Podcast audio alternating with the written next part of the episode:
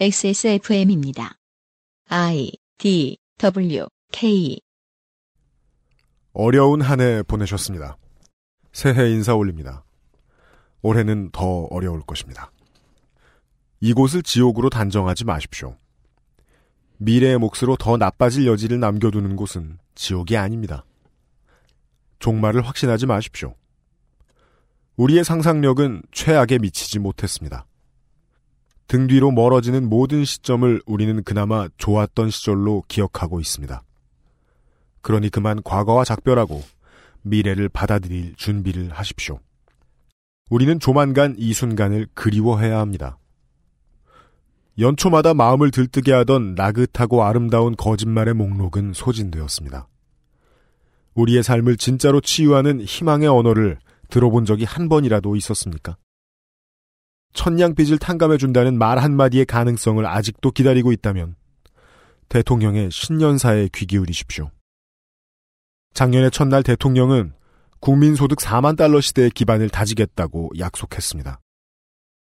그러나 국민소득은 4년 만에 처음으로 감소했고 1인당 부채가 소득을 앞질러 3만 달러를 돌파했습니다. 그걸로 부족하다면 작가인 제가 더 시도해 보겠습니다. 이 정도면 어떨지 로또를 사십시오. 새해에는 모두 1등에 당첨될 것입니다. 잠시 청년들에게 물어주십시오.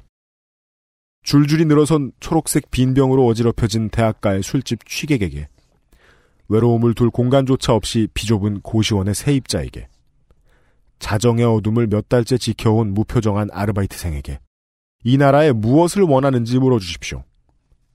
그들은 서슴없이 멸망을 입에 담을 것입니다. 감히 멸망을 말하지만 악의조차 감지되지 않는 평온한 목소리에 당신들은 경악해야 합니다. 멸망은 저주나 농담이라기보다는 조국의 독립을 외치던 백범의 소원처럼 간절하게 회자되고 있습니다. 청년들은 더 이상 꿈을 꾸지 않으며 불공평한 생존보다는 공정한 파멸을 바라기 시작했습니다.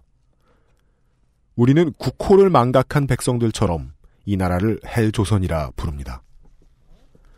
어쩌면 멸망이 우리를 덮치도록 두는 대신 우리가 먼저 멸망의 모습을 선택할 때가 도래한 것인지도 모릅니다. 멸망을 고민하는 논쟁에 참여할 자격에는 제한이 없습니다. 한국은 위기가 아니다 거나 혼란을 야기하는 세력을 뿌리 뽑아야 한다는 격앙된 반론도 충분히 의미가 있습니다. 이미 20여 년 전 똑같은 문장들이 신문의 표제로서 조국의 미래를 진지하게 점치는 논쟁을 극적으로 풍성하게 만들었습니다. 그리하여 불과 몇 달 뒤 외환 위기가 들이닥쳤을 때 비로소 누가 진짜 애국자인지가 명확해졌습니다. 다만 그때 경험한 것은 멸망이 아니라 추락이었고 해법은 분명했습니다. 금부치를 녹이고 외화를 뒤져 내놓고 회생 가망이 없는 회사의 제품과 주식을 구입하는 운동을 청년들은 지지했습니다. 이 나라는 가까스로 살아났습니다. 그런데 지금 그 청년들은 다 어디에 있습니까? 가난과 전쟁과 경제 위기를 이 나라는 극복했습니다. 하지만 지금 맞닥뜨린 갈등은 너무나 낯선 것입니다. 이런 유형의 문제를 어떻게 극복해야 하는지는 누구도 알지 못합니다. 진짜 위기인지 철부지의 투정인지는 중요하지 않은 문제가 되어버렸습니다. 역사는 세대를 건너뛴 채 나아갈 수 없습니다. 한 세대가 통째로 삶을 포기한 불모지에서는 누구도 살 수 없습니다. 멸망이 공공연하게 선언된 땅을 독차지한 외로운 승자가 된다 한들 개선 행진조차 불가능할 것입니다. 지긋지긋한 패배자로 남기보다는 차라리 멸종을 바라는 젊은이들이 환영의 인파를 조직해줄 리는 없습니다. 우리가 망한다면 신라와 고려와 조선이 망하듯이 망하진 않을 것입니다. 역사가들은 망국이를 정하지 못한 채 이렇게 선언할 것입니다. 그 나라는 증발했다. 언어로 달래는 처방전은 위약으로 남아 효과를 다했습니다. 누워버린 말에게는 질책도 들지 않습니다. 청년들의 정신이 그 어느 시대보다 가난함으로 사라진 것은 헝그리 정신이 아닙니다. 정작 사라진 것은 가난의 필요성입니다. 우리는 해마다 부유해지는 나라에서 더욱 가난하게 살기를 강요받는 국민이 된 기분을 느끼고 있습니다. 그저 착각일까요? 이 나라는 꾸준히 성장하고 있지만 대기업 매출액이 가파르게 증가하고 있을 뿐 기업 소득과 개인 소득의 격차는 점점 벌어져 OECD 최하위권에 머뭅니다. 오로지 기업만이 암세포처럼 무한히 자라는 나라에 우리는 살고 있습니다. 근본적인 질문을 던져봅니다. 국민소득이 30만 달러를 돌파하고 세계 100대 기업 명단이 모두 대한민국으로 채워진들 우리 각각의 삶이 나아지지 않는다면 어떤 의미가 있습니까? 아무도 살 수 없는 높다란 탑을 쌓아 올린 뒤 먼 발치에서 그 웅장한 풍채를 감상하는 게 이 나라 경제의 목표였습니까? 5년 전 저는 전태일이라는 이름을 가진 전국 청년들의 삶을 취재했습니다. 대학생인 전태일들은 모두 아르바이트로 학비를 마련하는 중이었고 그 가운데 두 명은 등록금 부담으로 휴학 중이었습니다. 새해를 앞두고 전국의 전태일들에게 다시 안부를 물었습니다. 전주의 고시생 전태일은 끝내 대학을 자퇴했고 고시에 낙방한 뒤 여태껏 아르바이트를 해왔습니다. 위험한 일이라도 돈이 벌린다던 거제도의 선박공 전태일은 사고로 팔이 부러져 퇴사했고 아직 식당 주인의 꿈을 이루지 못했습니다.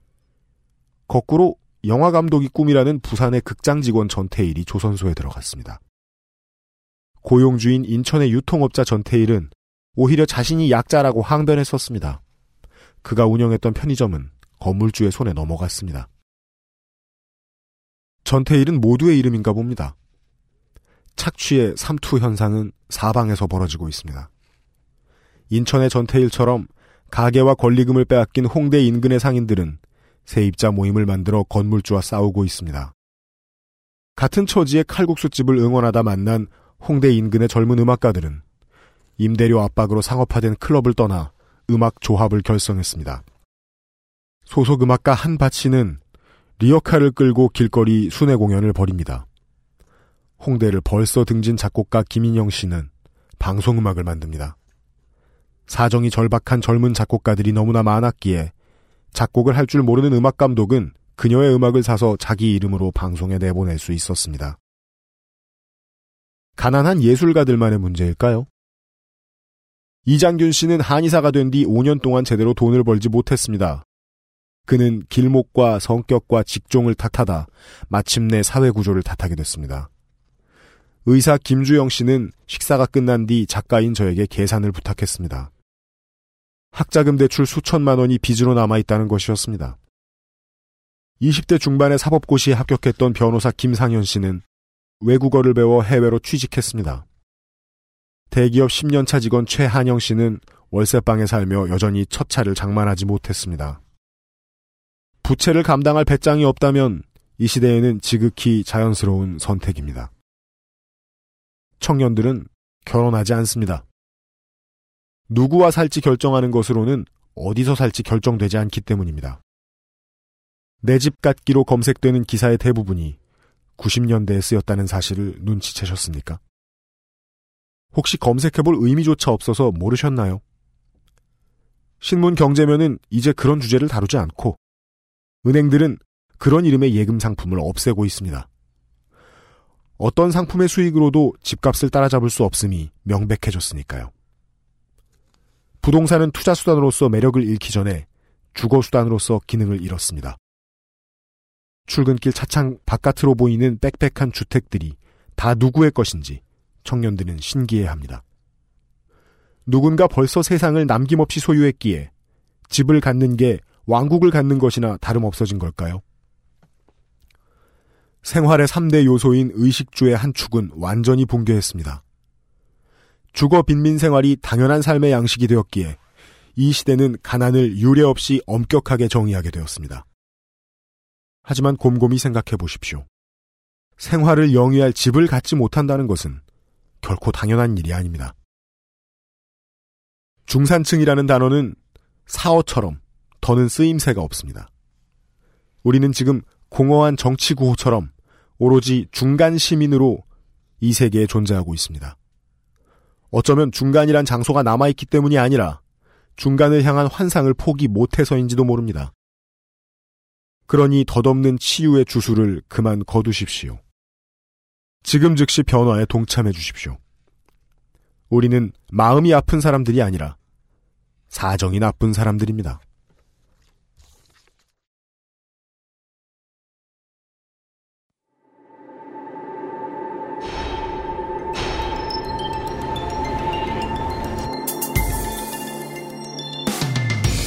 지금까지 읽어드린 내용 어떻게 들으셨습니까?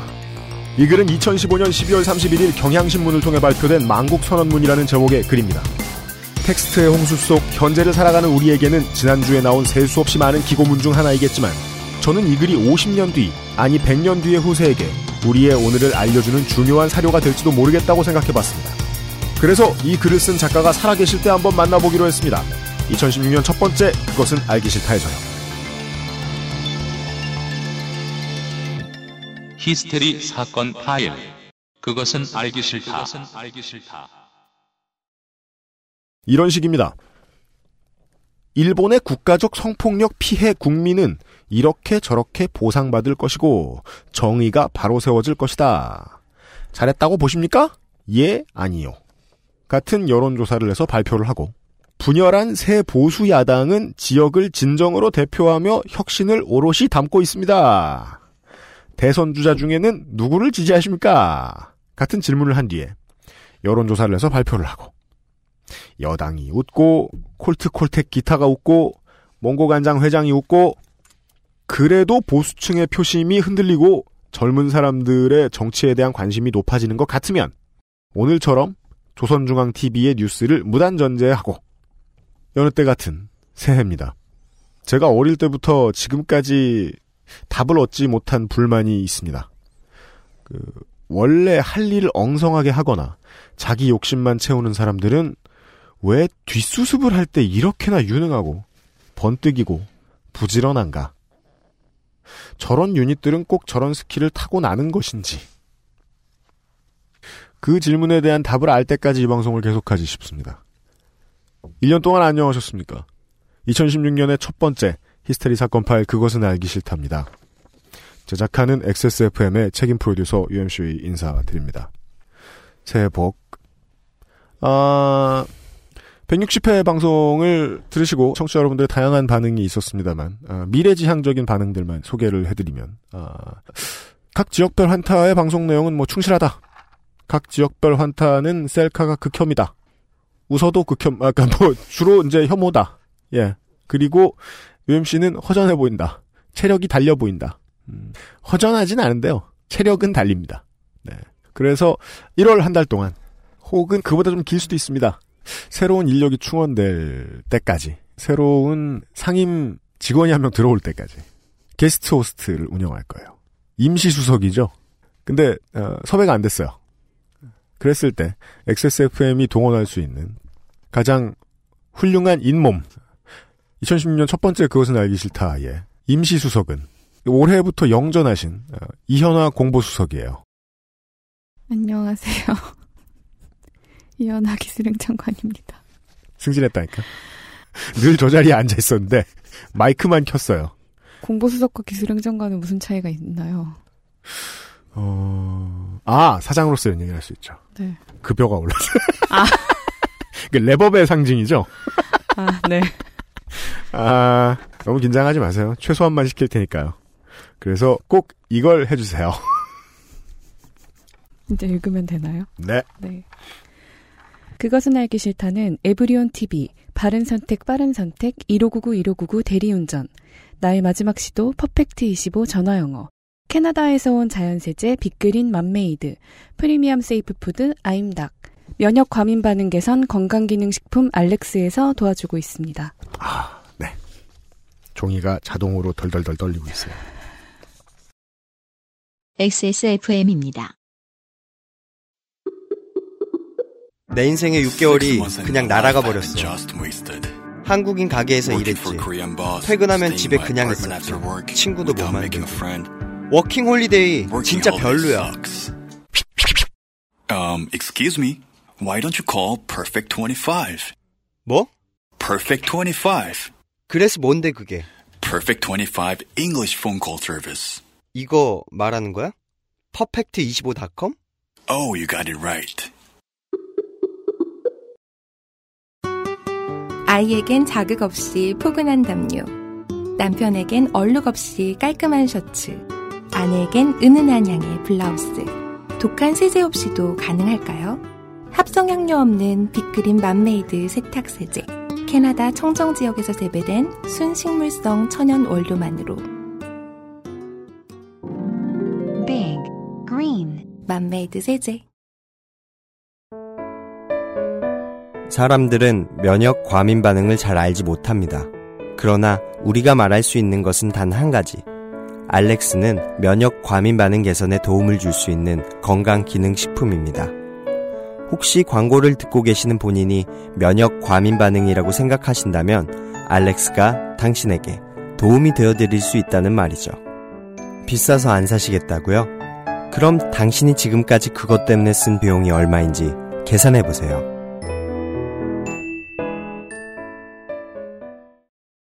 청취자 여러분들이 방송을 열심히 들어주시는 것에 대해서 얼마나 감사드리냐면요. 우리 면역 과민 반응 개선 건강 기능 식품 알렉스를 녹음해 주신 성우분이 도움을 드릴 수 있다는 메이저 요거 실수한 걸 매일같이 들으시면서 되게 불편해해 주신다. 그래서 저도 불편하게 됐습니다. 편집할 때도 몰랐던 놈이 말이죠. 역시 이 컨텐츠는 들으시는 분들이 더 자세히 아시는 것 같아요. 비밀 하나 말씀드려버렸네요. 그래서 공채를 했던 거죠. 네. 곧 입사자가 트레이닝이 들어갈 거고요. 아, 궁금해하시는 분들을 위해 알려드렸습니다.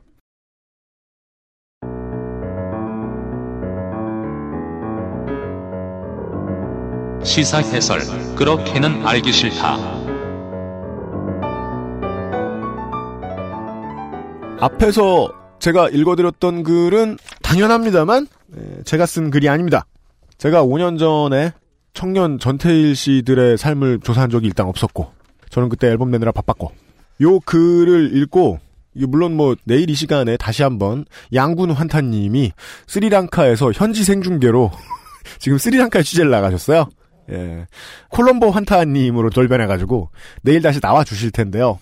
그 전에 2016년의 첫 번째 에피소드를 벽두의 실온으로 좀 꾸며볼까 합니다. 네. 뭐랄까요. 전체적으로 사회소득의 불균형이 심해지면은요, 모든 직종의 인력비가 다 싸집니다. 다 저렴해져요. 그리고 어, 물건들의 질도 많이 낮아지게 돼요. 그 중에 하나로 저희가 도돈님과 함께 어뷰징 필드 시리즈를 통해서 기사의 질이 얼마나 낮아졌는가. 그리고 그 원인 중에 기사문을 작성하는 사람들의 인격 혹은 비용이 얼마나 낮게 책정되어 있는가. 우습게 보고 있는가. 시장이. 그것 때문에 낮아진 것도 있다. 이런 걸 말씀드렸어요.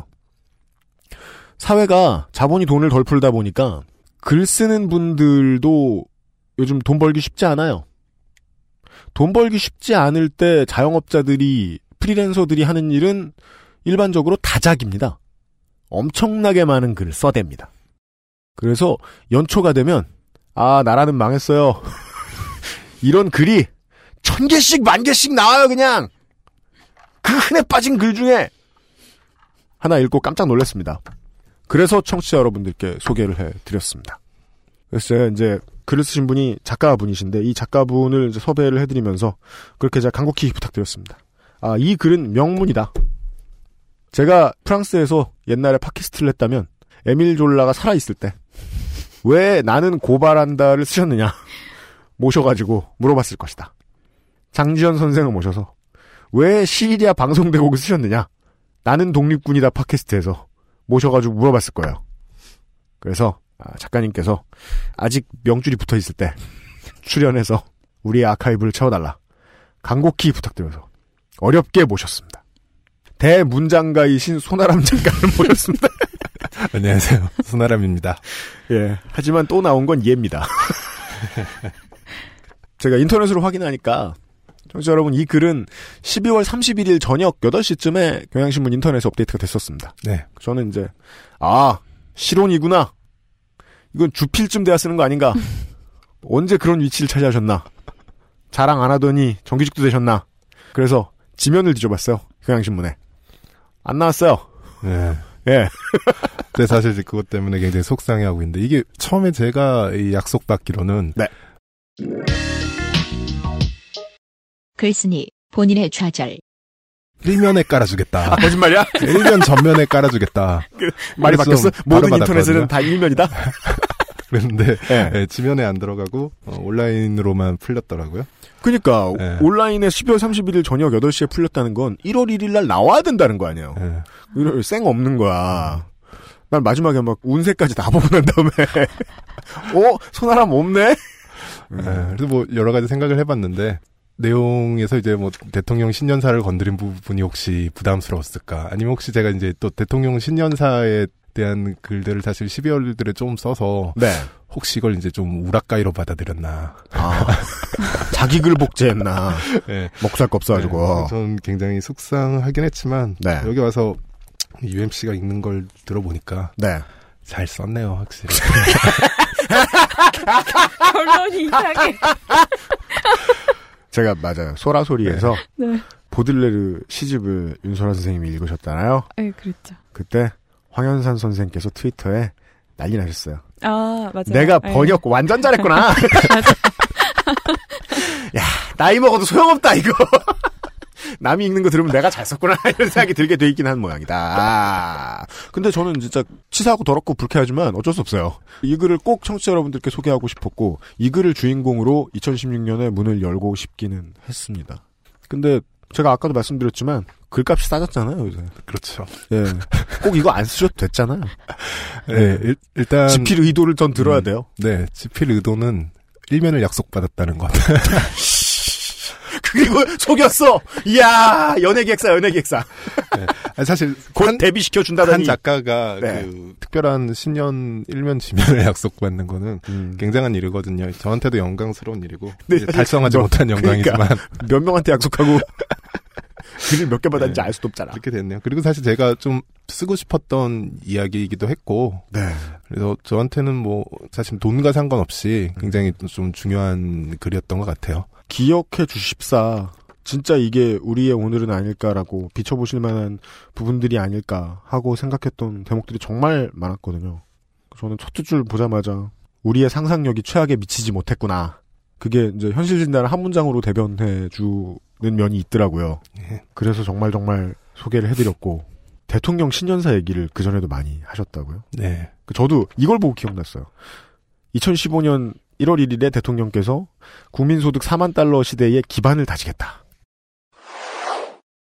창의와 혁신의 기반을 둔 경제로 체질을 바꿔가면서 국민소득 4만 불 시대를 여는 기반을 다져가겠습니다. 일보 전진을 위한 천보 후퇴 뭐 대충 이런 식으로 해석을 하자면 이게 이제 알려진 바거든요. 1인당 부채가 3만 달러를 돌파한 거. 음. 그러면 4인 가족 기준으로 4천만 원을 벌어서 네. 1억 2천만 원의 빚을 늘리고 있다는 뜻이잖아요. 네. 그래서 사실 저는 이제 대통령 신년사에 관심이 굉장히 많아요. 왜냐하면 네. 일종의 이게 노스트라다무스 예언 같은 거라서 대통령 음. 신년사는 보통 자기가 할 수 있는 최대한 이상을 이야기하잖아요. 그래서 안 이루어지거든요. 달성이 안 돼요, 보통. 아, 네. 맥시멈 바로 위의 레벨을 네. 이야기한다는 할 수 있는 것 정도를 이야기를 하면은 사실 이 신년사가 뭐 밋밋해질 수밖에 없잖아요. 그래서 이 부분 2014년에는 음. 이제 국민소득에 대한 걸 이야기했고, 음. 2015년에 그렇게 했고, 네. 2014년에 국민의 안위를 최우선으로 하겠다. 라고 하더니 음... 세월호가 네, 세월호 사건이 터졌죠. 2013년에는 이념 갈등을 뭐 봉합하고 좌우를 뭐 어쩌고 저쩌고 뭐 이런 이야기를 하더니 blah blah. 예. 네. 바로 통진당을 해산하고 예. 통진당도 있었고 그 당시에 네. 국정원 선거 개입 사태 때문에 뭐 네. 광장에서 이제 좌우로 난리가 났죠. 딱 갈려가지고 그렇죠. 예. 음. 그래서 그런 신년사에 관심이 좀 많고 아 노스트라다무스라고 표현을 해주셨는데 네. 아, 펠레다. 아 예 그렇죠 펠레. 네. 네. 펠레 저주 같은. 그러네요, 그러네요. 음. 그래서 어떻게 보면 이 신년사는 저에게 이제 주어진 지면의 기회를 이용해서 대통령 신년사를 패러디한 거라고도 볼 수 있죠. 올해는 제가 찾아봤는데 네. 신년사를 원래 12월 31일에 항상 발표해왔거든요. 역대 네. 모든 대통령들이. 근데 올해는 그렇게 하지 않았더라고요. 그래요? 네. 그리고 신년 인사회를 음. 그러니까 만나는 자리 이렇게 장관급 초청해서 그런 자리를 따로 아, 뭐 티타임 갖고 뭐 블라블라하고 네, 그렇죠. 존경하는 여러분 2016년 희망찬 새해가 밝았습니다.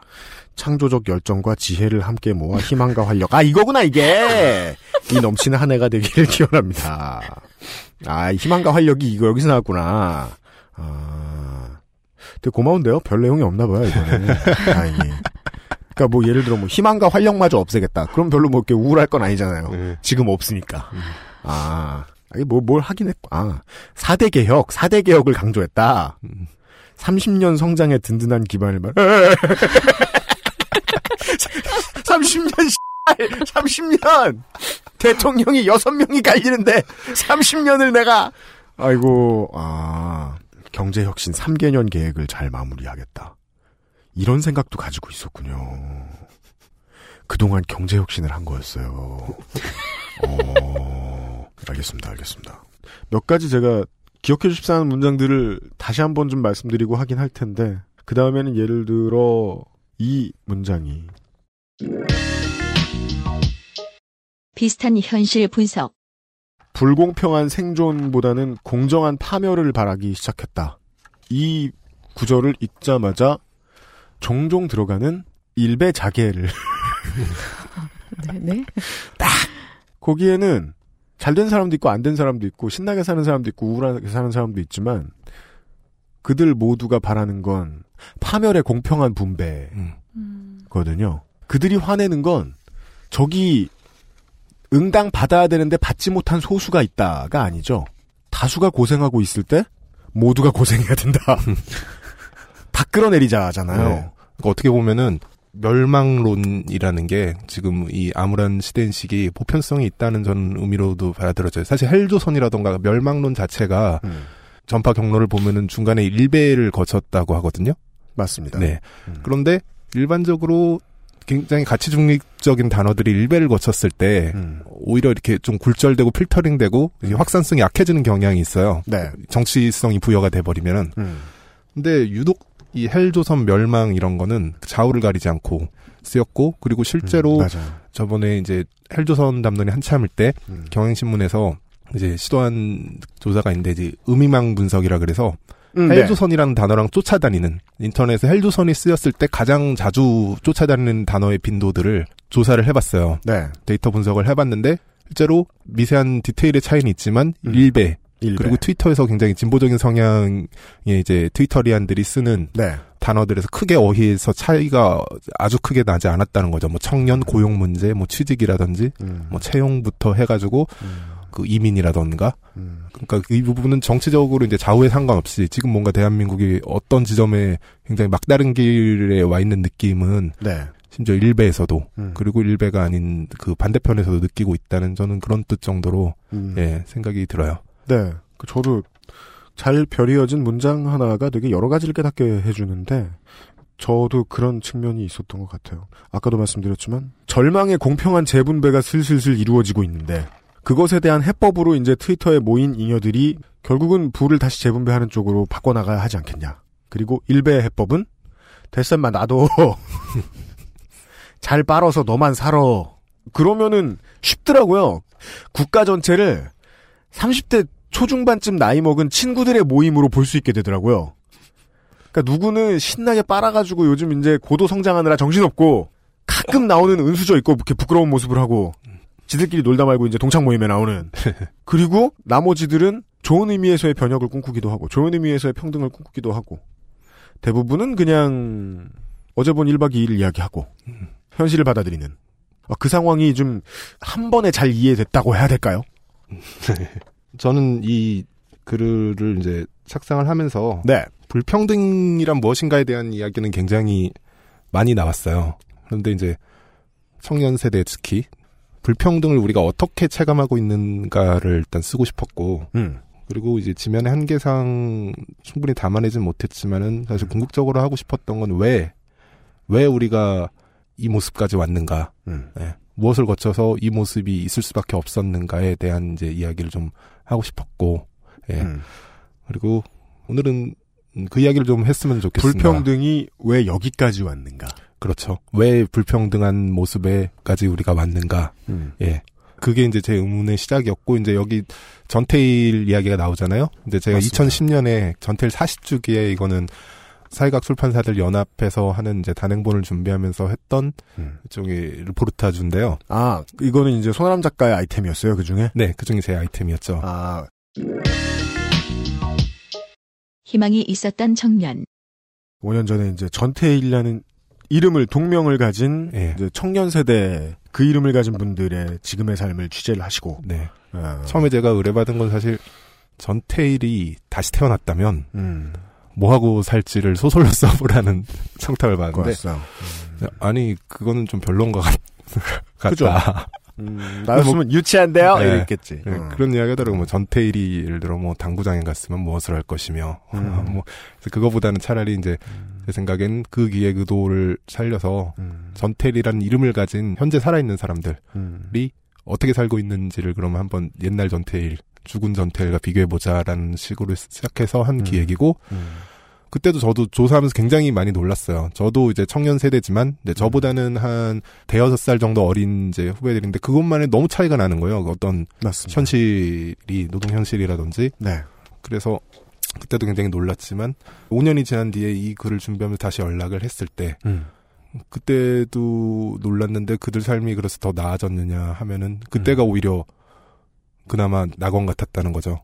그나마 희망이 있고 그게 저- 이제 저에게- 2010년이었나요? 그렇죠. 2010년에 저를 놀라게 한 현실이 지금 와서 돌아보면은 그나마 살만했다. 그래서 2010년에 전태일 씨들께서는 어, 전원이 아르바이트로 학비 마련을 하셨고 그 중에 두 분은 등록금 때문에 휴학을 하셨고 네. 어, 근데 그때가 더 나았다고 생각하신다 그분들이 지금 5년 뒤에 음. 다시 만나셨더니 그건 제가 느끼는 거죠. 그분들이 제가 그때도 이제 그런 표현을 썼는데 아르바이트로 24시간을 쓰면서도 네.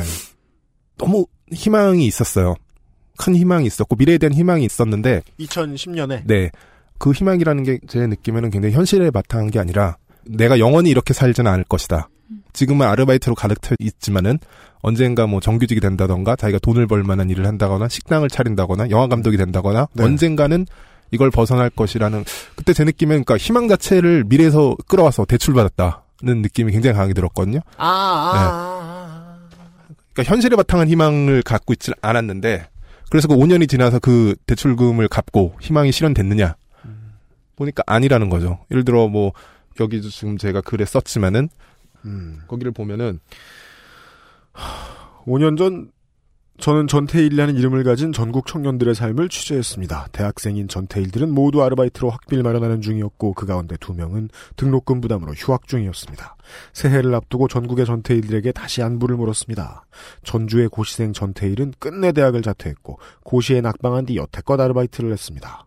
위험한 일이라도 돈이 벌린다던 거제도의 선박공 전태일은 사고로 팔이 부러져 퇴사했고 아직 식당 주인의 꿈을 이루지 못했습니다.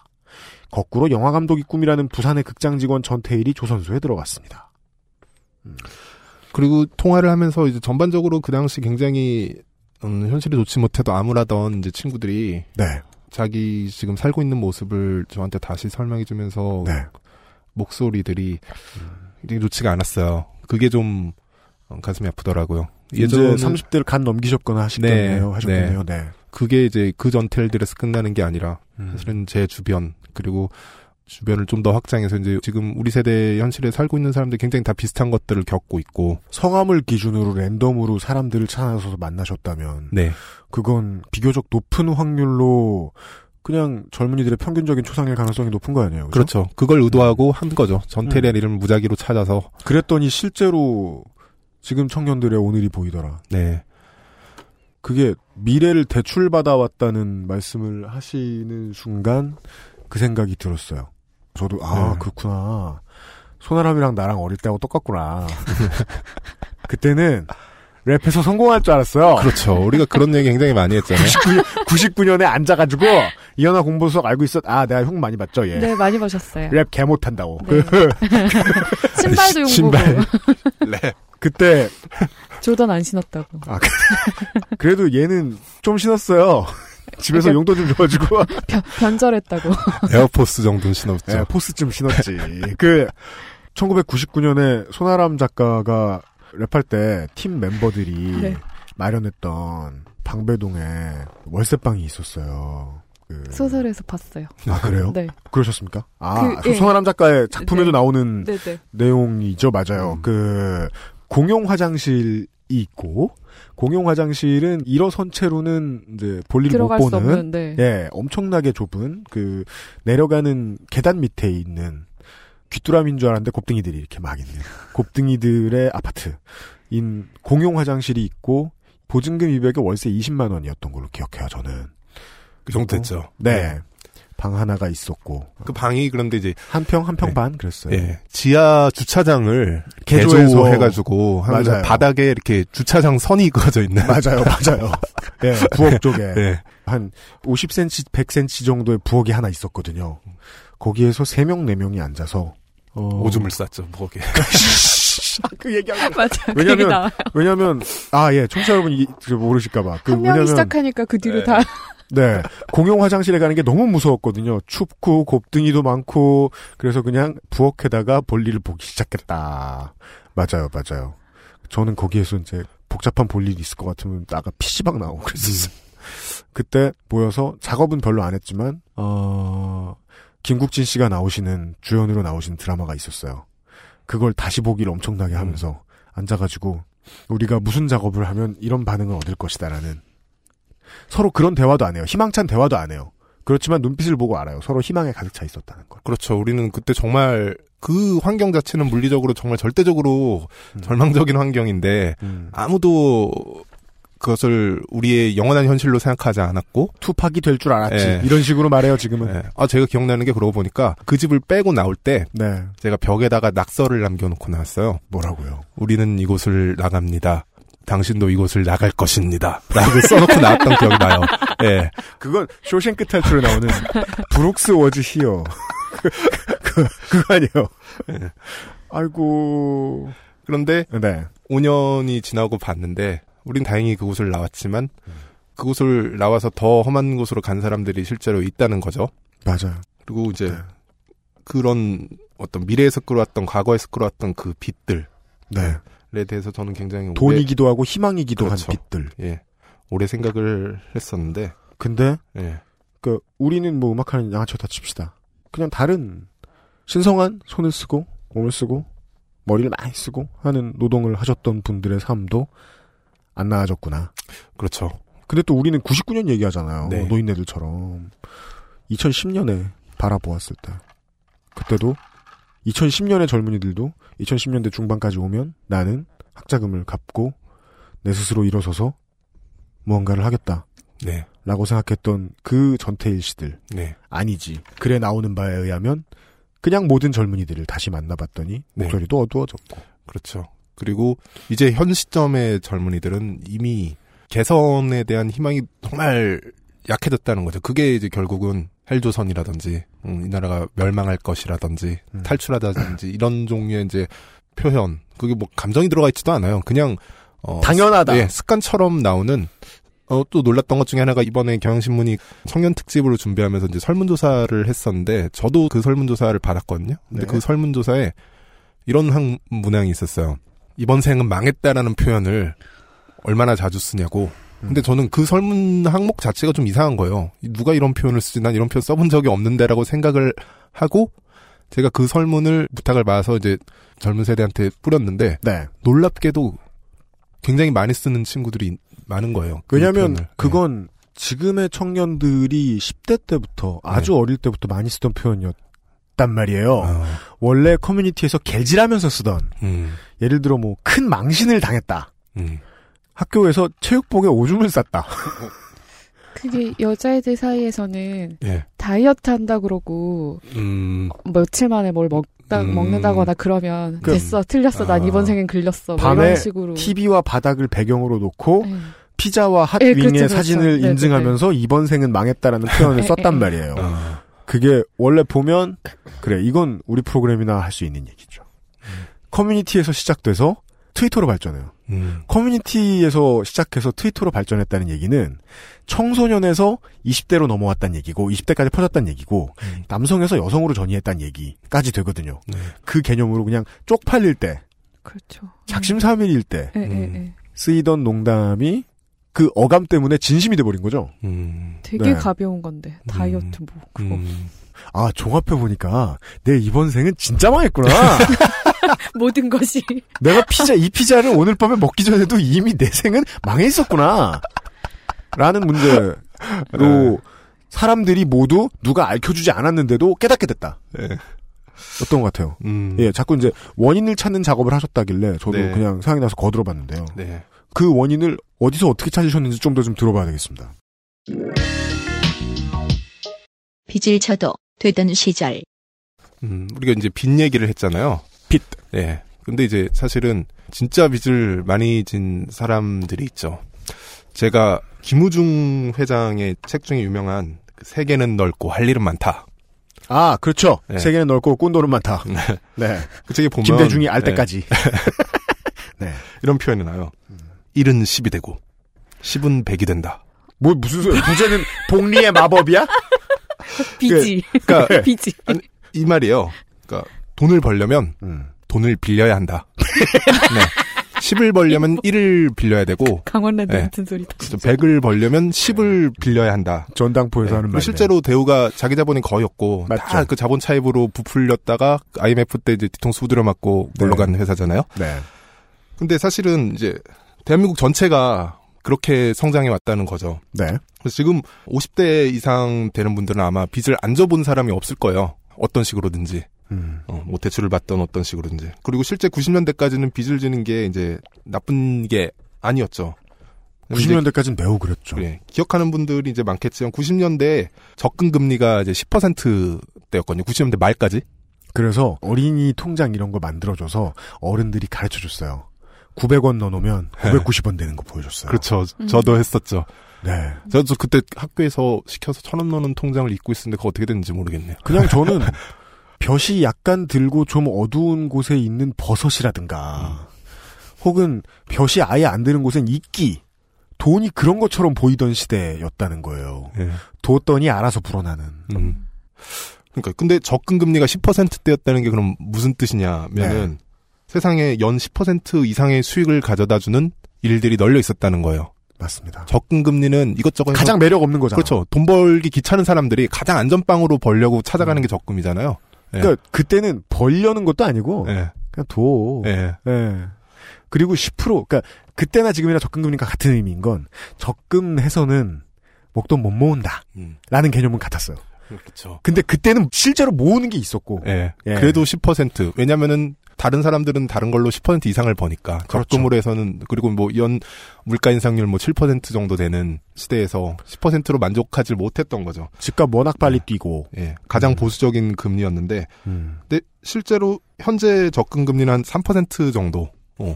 라고 하고 10%대 수익 상품은 금융 약관상으로 고위험 상품군으로 분류가 되거든요. 그렇죠. 그때 그 가장 보수적인 적금 금리가. 음.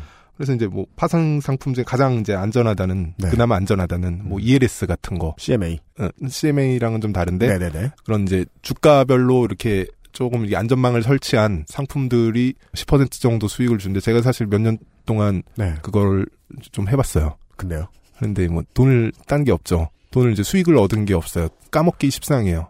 근데 그 말은 음. 10%대 수익을 주는 분야가 거의 없다는 거예요. 음. 예. 그거는 이제 간접적으로 제가 들어간 상품을 가지고 모인 돈을 가지고 은행이라든지 금융 쪽에서 투자를 해서 수익을 벌면은 저한테 주는 건데, 고위험 투자를 해도 오르지 않더라. 예. 그러니까 10%대 수익을 얻을 수 있는 분야가 거의 없다는 것. 어린이 통장을 내도 10%를 받던 사회에서. 네. 그런데 90년대까지는 그런 종류의 10%가 보수적인 금리로도 가능했던 이유는 계속 성장했기 때문이죠. 그리고 저희는 투자의 얘기를 하기 위해서 투자의 말씀을 드리는 게 아니라 가장 쉬운 방법 보다도 더 돈을 많이 버는 방법이 그때는 종종 노동이었다. 예. 낮지 않은 비율로 노동이었다. 물론 대한민국 부동산이긴 하지만 말입니다. 그럼에도 불구하고 당시에는 월급을 모아서 집도 샀다. 그렇죠. 왜냐하면 월급뿐만이 아니라 은행 이자보다 빠르게 성장하는 분야가 많았기 때문에 맞습니다. 월급으로 번 돈을 가지고 재테크하는 방식이 그만큼 다양했었다는 이야기고. 직업의 종류도 많고요. 네. 그래서 이제 돈 벌 기회가 보이면은 음. 일단 빌려서 돈을 일을 벌리고 보는 게 이득일 수도 있었던 시대를 우리가 90년대까지 겪었어요. 기회가 있던 시절. 80년대에 유명했던 달빛 가족이라는 엄청나게 공전의 히트를 기록했던 가족 드라마가 있었습니다. 거기에서 전형적인 늦게 집에 들어와서 돈 타령만 하는 삼촌 역할을 길용우 씨께서 하셨는데 엄청난 유행어를 남깁니다. 그놈의 둔보따리만 이라는 그 둔이라는 말이 동네에 따라 사투리인가 봐요. 돈을 뜻하는. 음. 아. 음. 그 일확천금의 개념이 그게 뭐 100만 원 버는 사람한테 1000만 원일지 음. 500만 원 버는 사람한테 수십억일지 그건 음. 상대적이긴 합니다만은 어떤 노동, 어떤 투자를 했는데 돈을 벌었다더라 하는 개인이 생각보다 되게 많던 시절 예. 이라는 걸 뜻하거든요. 그럴 그렇죠. 때는 꼭 삼촌들이 20대 말, 30대 말 사이에 삼촌들이 나가서 모험하고 다니는 거예요. 그렇죠. 그래서 그 당시에 요즘에는 거의 쓰이지 않는 격언 중에 보증은 가족한테도 서지 마라 뭐 이런 말이 있었잖아요. 맞아요. 근데 그게 거꾸로 뒤집어 말하면 보증을 세워서라도 돈을 빌릴 만큼 사회 전체가 어떤 성장에 대한 확신이 가득했다는 거예요. 요즘에는 보증 서달란 말 나오는 순간 절교잖아요. 내가 이 정글을 뒤지고 다니면 네. 어딘가에 돈이 있을 수 있다. 음, 어딘가에 사회는 나에게 기회를 줄 수 있는 무언가가 있다. 네. 그 뒤집어 얘기하면 지금의 2015년의 뉴스를 가지고 하나 예를 들어 말씀을 드리면 공무원에 대한 연금이 깎였습니다. 음. 맞는 측면과 잘못된 측면들을 함께 지적하는 평론가들이 참 많았는데 거기에서 중요한 포인트는 예전의 사람들에게는 공무원이 이렇게까지 인기 있는 직업이 아니었다는 거죠. 그렇죠. 왜냐하면 모험하면 네. 어딘가에는 둔보따리 예. 혹은 기회의 오아시스가 있었으니까. 그렇죠. 정확하죠. 그게. 예. 그래서 1은 10이 되고 10은 100이 됐던 예.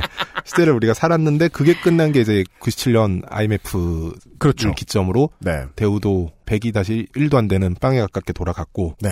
IMF를 거치면서 이제 빚잔치가 끝났는데 근데 이제 2000년대 초반까지는 그래도 이제 부분적으로 고속 성장하는 분야들이 남아 있었어요. 2000년대 초반에는 이제 IT 벤처 쪽이 그랬죠. 네. 예.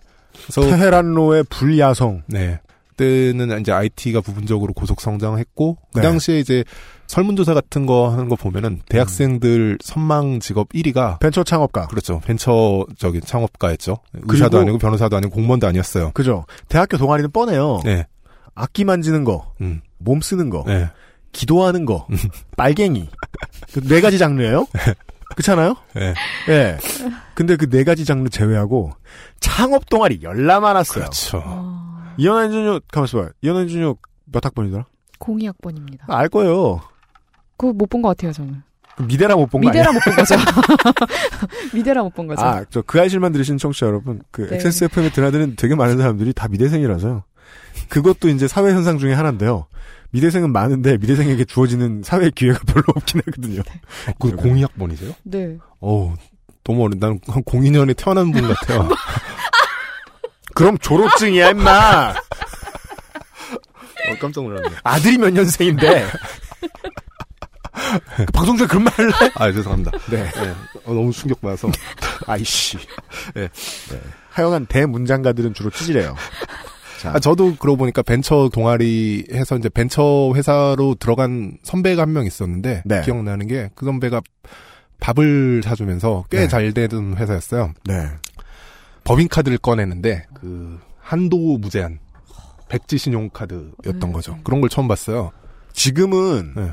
한도 무제한인 카드는 카드사에서 따로 전화해주고 입회 심사해주고 그 다음에 고객 관리 엄청나게 열심히 해주고 100만 원에서 1000만 원 사이에 연회비를 받고 해줘요. 이제 맞춤으로 이것저것 해주고 그거 꺼내야만 갈 수 있는 샵들이 있고 클럽이 있고 음. 근데 지금이나 소수지 그때는 테헤란로에 가면 다 그런 거 들고 다녔다. 뭐 다인지는 모르겠지만 제 근처엔 그런 게 하나 있더라고요. 꽤 많이 들고 다녔다. 네. 그 무제한이라는 것도 미래에서 땡겨온 부였죠. 그렇죠. 그게 사실 벤처라는 게 예나 지금이나 다 빚으로 하는 거거든요. 네. 자기 돈이 없기 때문에 모험인 거고 벤처인 거예요. 음. 그런데 그것도 이제 2002년께서 이제 IT 버블 사태로 꺼지면서 네. 벤처도 이제 고속 성장하던 시기가 지나갔고 네. 뭐그 당시에 벤처 사업하던 사람 중에 이제 IT 쪽에 남아있는 사람들 많지 않고 그 카드 꺼냈던 선배도 지금 치킨집 하고 있죠. 네. 예. 일반적 졸업 후의 항로, 마지막 항로. 예. 그래서 2000년대 후반까지 그럼 이제 성장이 지속됐던 곳은 아파트죠. 집을 살 수 있던 사도 되던 시절. 아, 네. 아, 네. 네. 집. 아파트 네. 이제 집값 수익은 계속 올라가서 이제 중년층에서는 그 당시 이제 주택담보기고 일종의 투자 목적으로 주택을 사는 경우가 많았고 아파트를 맞습니다. 네. 그게 이제 막차 잘못 탔던 사람들은 지금 하우스푸어가 된 거죠. 그렇습니다. 매우 네. 그렇습니다. 집 아니라 부동산의 측면으로 넓게 생각을 해봐도 그냥 지방에서 요즘은 뭐 지역에 돈 안 돈다 돈 안 돈다 사실 그런 말은 언제나 있었지만 지역에 계시는 소상공인 혹은 작은 사업 하시는 작은 창고를 놓고 이렇게 하시는 분들도 매출이 나쁘지 않게 있었음에도 가급적 빚으로 음. 가급적 빚으로 사업을 건실하게 하고 있는 분들한테는 빚도 잘 나오고 음. 갚으라 채근도 세지 않고 음. 하다 보니까 이런 현상이 저는 독특했던 것 같아요 살면서 그 사업하시는 분들이 빚이 그렇게 많은데도 성격이 너무 좋아요. 음, 그렇죠. 쪼여본 적이 없잖아. 아, 네. 그 시기에 제가 나온 책을 무슨 정확히 기억 안 나는데 읽다가 되게 인상적인 구절을 봤던 게 빚이란 좋은 것이다. 라는 빚성애. 사람들이 빚을 두려워하는데 빚이란 사실 좋은 것이다. 뭐, 뭐 이런 필리아. 표현을 읽었던 기억도 나요. 그, 네. 그, 그러면서 그분들이 진짜 좋은 얼굴로 애들도 곱게 잘 키워요. 착하고 밝은 애들로 잘 키워요. 본인들도 나쁜 짓도 안 하세요. 그냥 기껏해야 하는 호사. 지금 전후 세대의 호사 뭐 있습니까? 골프밖에 더 있어요? 법대로 하는 호사? 골프나 치시면서 사업은 빚으로 하는 것이요. 음. 그래서 이제 빚으로 할 수 있는 일들이 점점 줄어들고 있는데 최근까지 남은 게 그런 지금 빚으로 할 수 있는 건 죽는 것밖에 없죠. 뭐 하나가 남아 있다면은 이제 뭐 젠트리피케이션 일어나는 홍대 같은 지역에 부동산 투자 정도가 남아 있어요. 네. 그래서 요즘에 이제 홍대나 그런 이제 급속히 떴던 떠왔던 상권에서 이제 그 상인들 임대차 투쟁 같은 게 굉장히 활발한데 음. 그맘 편하게 장사하고 싶은 상인들의 모임 이런 음. 걸 만들어서 이제 건물주랑 상인들이 싸우죠. 그런데 그런 홍대 같은 곳의 건물주가 굉장히 부자인 것 같지만 네. 사실 굉장히 많은 수가 보면 이제 은행 부채 끼고 들어와서 그렇습니다. 계속 오르니까 네. 들어와서 이제 건물주가 된 거고 빌딩 푸어죠. 그렇죠. 네. 그리고 빚을 졌기 때문에 사실은 자기도 이제 채무를 갚아야 되는 압박이 있으니까 네. 어떻게든 그 상인들 세입자들의 권리금이라든지 뭐 이런 권리들을 네. 이제 착취해서 자기 부채를 보존하려고 하는 어떤 심리적 압박이 있어서 늘 지금 문제가 터지고 있는 거거든요. 맞습니다. 네. 그러면 그 위에 좀 더 메이저한 부동산 전문가가 들어와서 YG 같은 곳에 팔아버리죠. 그렇죠. 아 네. 죄송합니다. 돈 많은 가수에게 팔아버리죠. 네. 네. 땡땡 상시 네. 세대는 거죠. 그렇습니다. 완전히. 네. 네. 그런데 이제 홍대 쪽 같은 경우 보면 그 사람만 챔피언. 잘한다. 밤새 할 수 있어요. 네. 네. 저희가 준비하고 있어요, 청취자 여러분. 네. 그것이 강남 스타일. 네. 네. 음. 한남 스타일이죠, 요즘. 어. 제가 얘기했잖아요. 손아람 작가께서 걱정하셨어요. 이게 뭐, 방송 날로 먹으려고 그러냐. 이러시는데, 저희가 중간에 잘랐거든요. 그런 말 하는 걸. 근데 실온으로 이런 이야기들을 나눴습니다.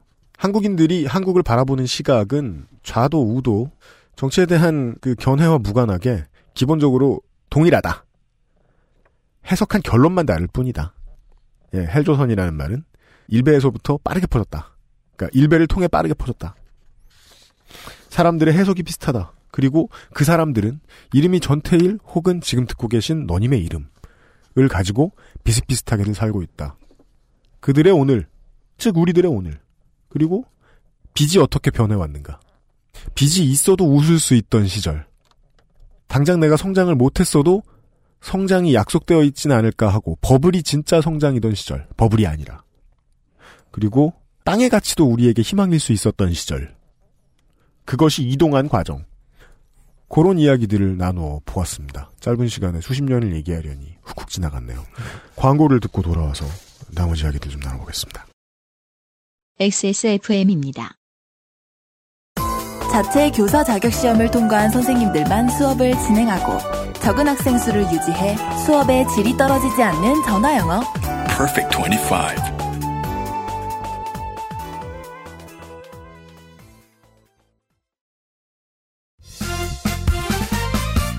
빠른 선택, 빠른 선택. 1599. 음주운전으로 매일 평균 142명의 사상자가 발생합니다. 대리운전 1599-1599. 순하고 좋은 것만 먹어야 할 우리 아이 영양 간식을 찾고 있다면 프리미엄 safe food 아임닭 아임닭에서 구운 단호박과 고구마가 출시되었습니다. 왜요? 그러니까 인정은 해야겠어요. 뭘요? 어색한 건 어쩔 수 없죠. 네. 아까 이현아 수석이 못한다는 건 아니에요. 그럼요. 잘해서 어색한 거죠. 아닙니다. 네. 네. 아니. 닭가슴살을 구매하시는 고객이 고구마와 닭, 아, 죄송해요. 네. 닭가슴살을 구매하시는 고객이 고구마와 단호박을 식단에 포함하는 경우가 많아서 개발한 세트라고 합니다. 네. 아임- 제가 네. 우리 최 과장님한테 아임닭 과장님한테 뭐라 그랬거든요. 예, 맞아요. 이게 네. 왜닭 이렇게 잘. 팔다 말고 예, 예, 예. 이거 뭐 골목 상권 침투하자 이거냐. 예. 근데 들어보니까 이유가 있어요. 그쵸. 예. 아임닭 상품 개발자가 전국을 돌며 지역에서 파는 고구마와 호박을 먹어가며 골랐다고 합니다. 많이 퍽퍽하거나 많이 달지 않은 고구마와 호박이라고 주장하고 있습니다. 이런 주장 함부로 하면 큰일 납니다. 분명히 후기에 나는 퍽퍽하다.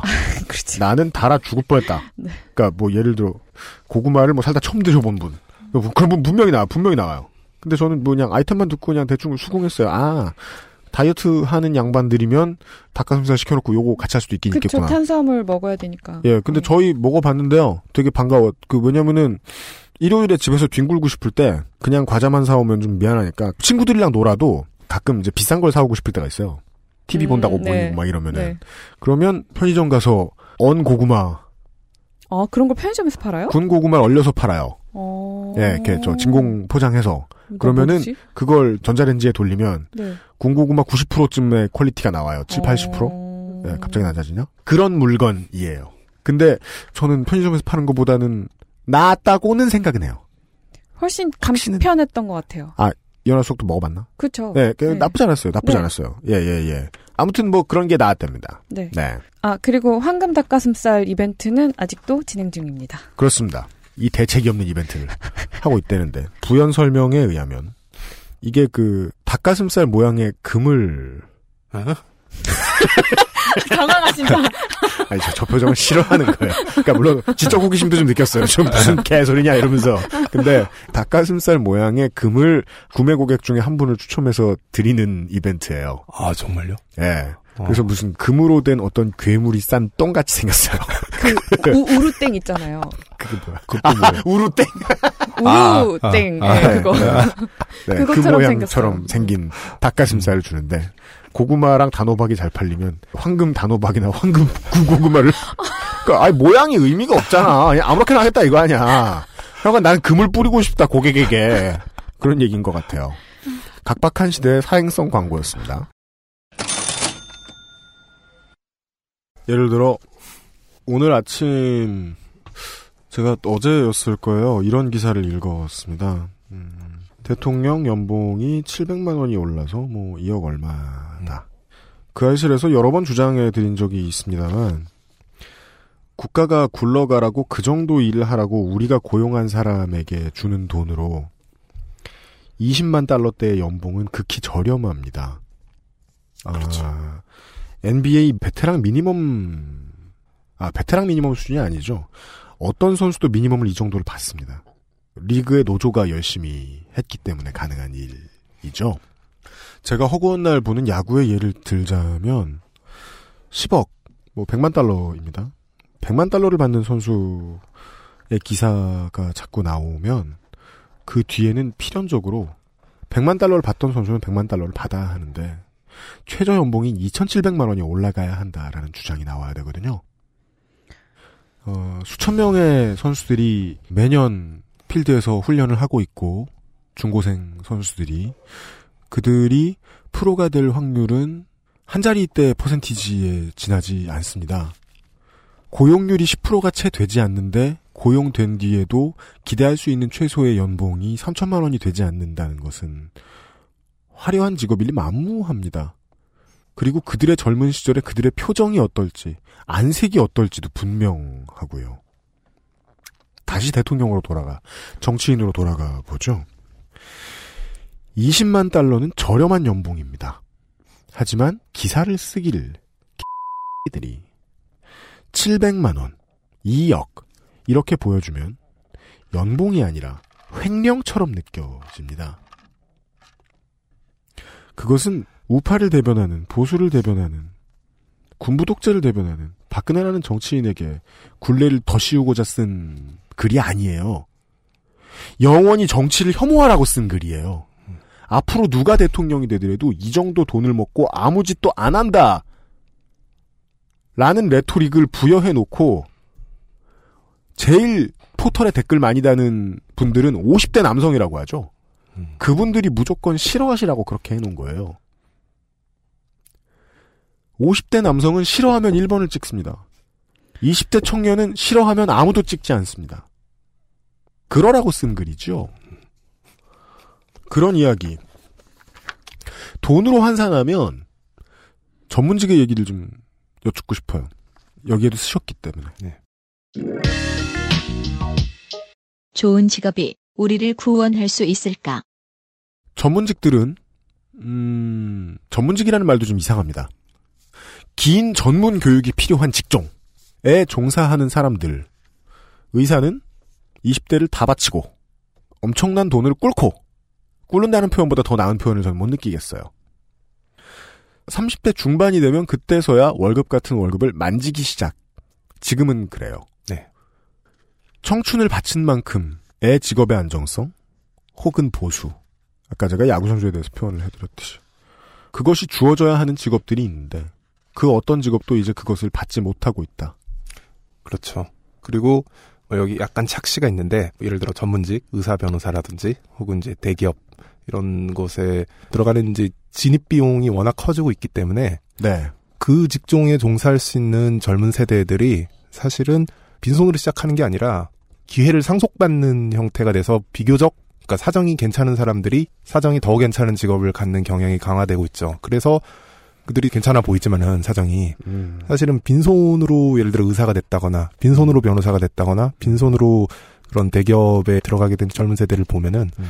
우리가 생각하는 것만큼 그렇게 사정이 호락호락하지가 않죠. 사실 못 사는 집에서 교과서 위주로 열심히 공부를 해서 네. 갑자기 올라가서 대학에서 요행이 장학금으로 대학을 다닌 다음에 의사를 하면 네. 곧 거덜난다. 그렇죠. 학자금 대출을 갖는 데만 미국 같은 경우 굉장히 심각해서 그거를 뭐 몇십 년간 갖는 경향도 있다고 하는데 이제 한국에서도 이미 그런 징후가 나타나고 있어요. 최소 뭐 5년, 10년, 40대까지는 빚을 떠안을 생각으로 전문직을 해야 되는 전에 NYT에서 봤던가 네. 제가 학자금 대출을 갚기 전에 죽을 확률 미국인들이 그걸 조사하더라. 네. 맞다 신박해라. 저만 해도 이제 주변에 학자금 대출을 갚지 못한 의사들을 꽤 많이 봤거든요. 네. 제가 이제 그런 것들 경향들을 조사하면서 만났을 때 음. 식사를 하고 나서 난 빚이 있으니 밥값은 작가인 당신이 계산해라. 작가는 왜? 빚이 없거든. 그렇죠. 작가 교육을 10년간 받지 않았어요. 네. 작가 인턴, 작가 레지던트 안 했어요. 그렇죠. 네. 네. 그러니까 뭐 의사 변호사를 두둔하고자 해서 얘기하는 게 아니라 대기업 직원에 대해서도 글을 써주셨단 말이에요. 네. 월세방에 살면서 여전히 차 한 대도 장만 못했다. 그렇죠. 근데 차라는 거는 그냥 선수금 500만 원 넣고 음. 50만 원씩 갚아도 되는 거잖아요. 그죠. 혹은 요즘 조건 좋으니까 음. 그냥 선수금 없이 한 50만 원씩 60만 원씩 내고 하면 될 수도 있고. 음. 근데 대기업 들어갔어요. 뭐 월급이 좋아. 5, 600만 원 받아. 근데도 그 돈을 못 낸다. 그렇죠. 그런데 과거에도 사실 낼 수 있었던 거는 음. 차를 일시불로 사는 사람은 거의 없잖아요. 네. 전부 할부로 산단 말이에요. 네. 그 할부 부담도 결국 빚이에요. 맞습니다. 그런데 그 할부 금리보다 우리 형편이 나아지는 속도가 더 빠르니까. 네, 빠르기 때문에 부담할 만 했는데 일관돼 있네요. 그렇죠. 현재로서는 이미 젊은 세대가 계산해 봤을 때 할부 부담이 굉장히 크단 말이죠. 네. 네, 할부 금리가 거의 5% 10% 정도 사이 아무리 싸도 그렇다는데 지금 나의 무기는 급여 인상률 뿐인데. 네, 그렇죠. 그건 죽어도 못 따라간다. 네, 못 따라가고 그렇다고 해서 일시불로 살려니 차 한 대 사는 몇 천만 원은 굉장한 목돈이라서 심리적으로 그걸 이제 수용할 수가 없단 말이죠. 음. 그러니까 차를 못 사고 사실 집을 못 사는 것도 똑같은 거죠. 음. 집을 못 사는 것도 대출을 받아야 되는데 음. 이 대출로 메꿀 가능성이 없어 보이니까 갚을 수가 없어 보이죠. 가난 때문에 존엄을 빼앗기지 않고 살 수 있을까? 그러니까 집을 못 사고 그러면서 제일 빨리 나타나는 현상이 차가 없으면 사실 연애의 공간적인 제약이 생기고 네. 집이 없으면은 결혼의 공간적인 제약이 생긴단 말이죠. 그러니까 연애를 못 한다라는 게 사치를 못 한다라고 받아들이는 사람들이 많을 만큼 지금 각박하잖아요. 네.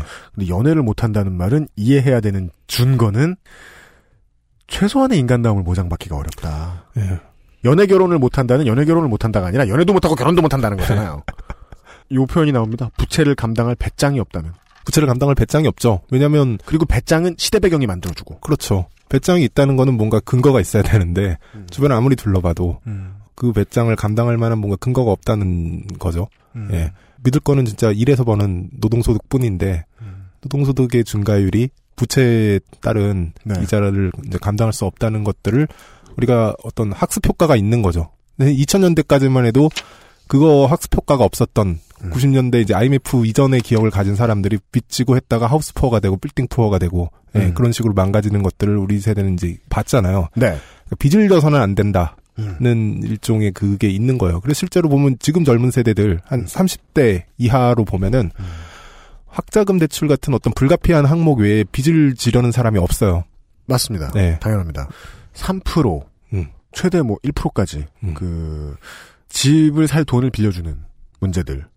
그것도 미래에 대한 보장이라는 게 또 어떻게 분류가 되냐면 이런 식이잖아요. 내 미래를 땡겨와서 돈을 빌려가지고 집을 산다는 게 내가 고용 보장이 돼야 된다. 네. 그리고 고용 보장이 되면 고용 보장이 됨과 동시에 연봉 상한이 앞으로 계속 높아질 것이다. 라는 기대가 있기 때문에 앞으로 계속 버는 돈으로 계속 갚을 수 있다. 그렇죠. 그리고 그것을 임금 피크제 도입이 거의 일거에 무너뜨렸죠. 그렇죠. 그리고 끊임없는 정리해고가 있으니까 청취자분들 중에 40대가 많으시니까 더 잘 이해하시지 않을까.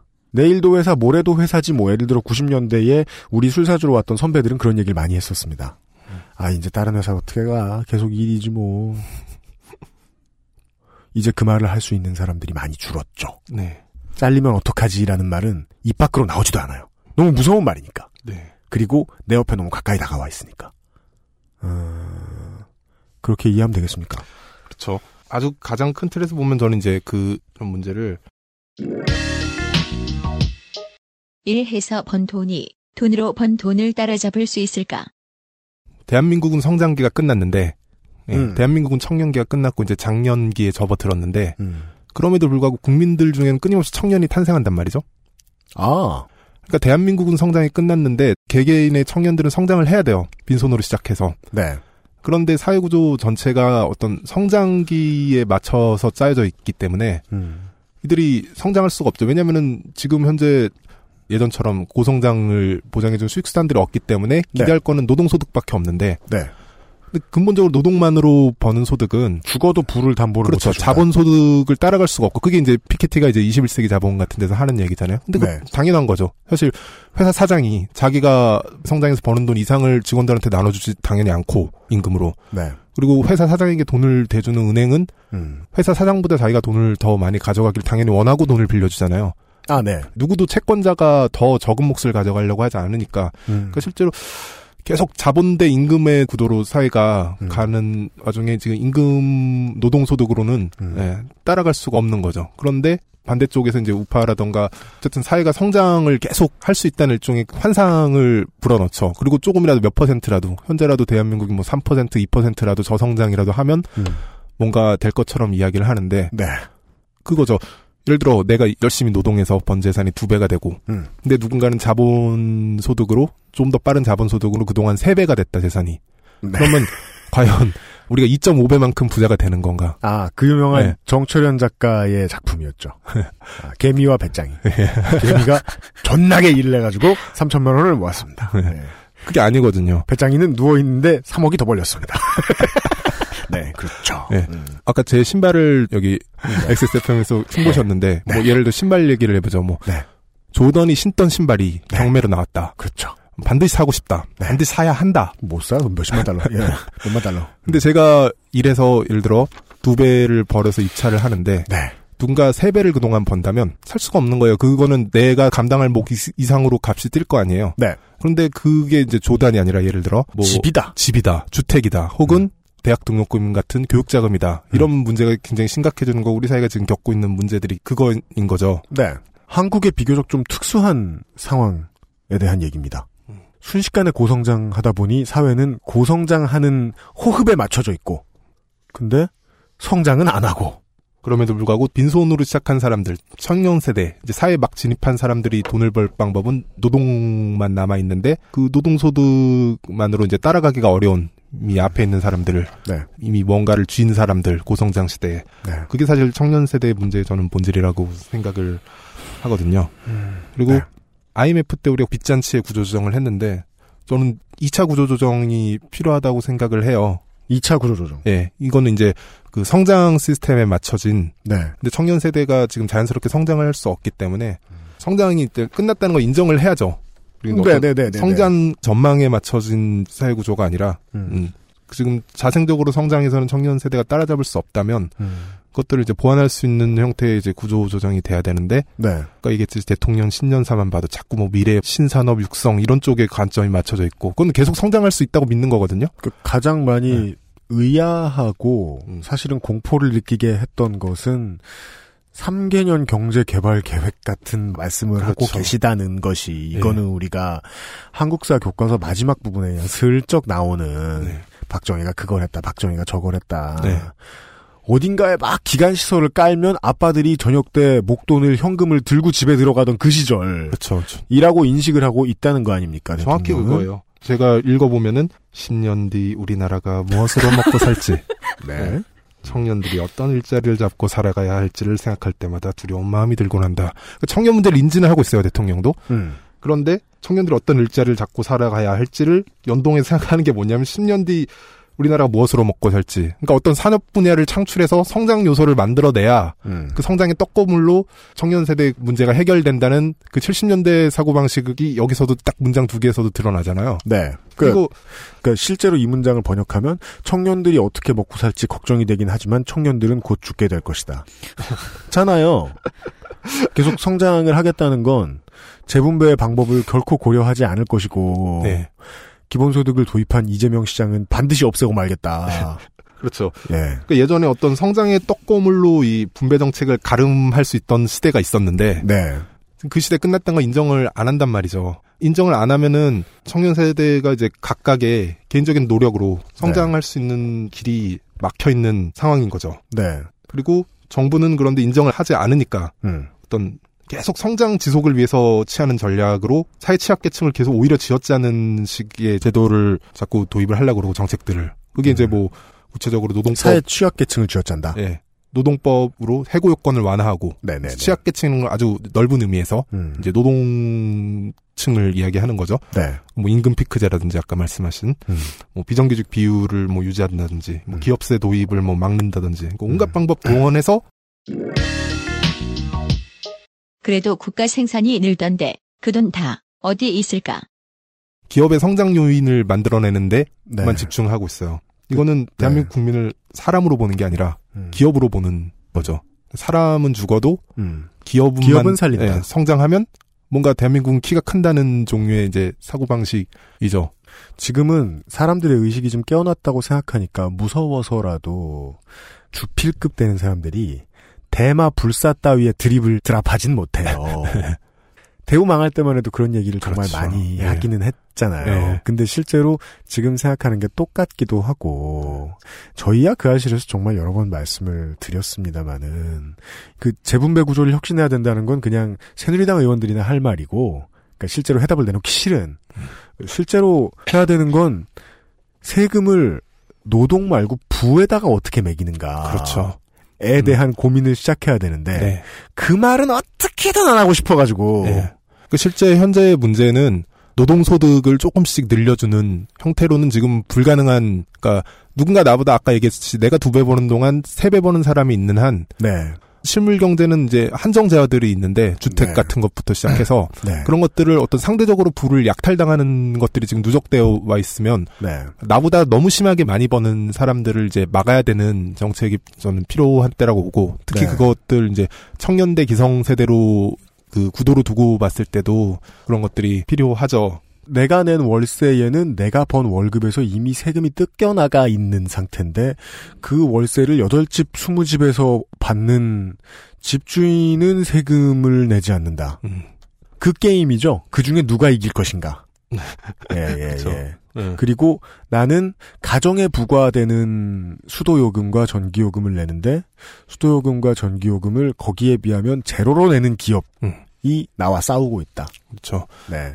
그런데도 계속 기업을 성장시키고 그걸 지속해서 어쨌든 절대적인 성장분이 나오면 어, 뭔가 문제가 해결되고 3%? 분배가 예, 응. 될 것처럼 자꾸 이야기를 하는데 제가 보기에는 뭐 키를 키우기 위해서 손가락 발가락을 이렇게 잘라 먹는 먹을 게 없으니까 그런 느낌이에요.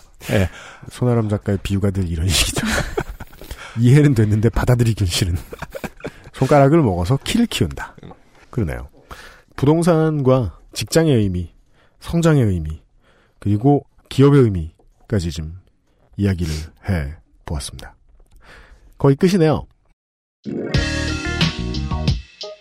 중산층이라는 말은 언제부터 듣기 어려워졌을까?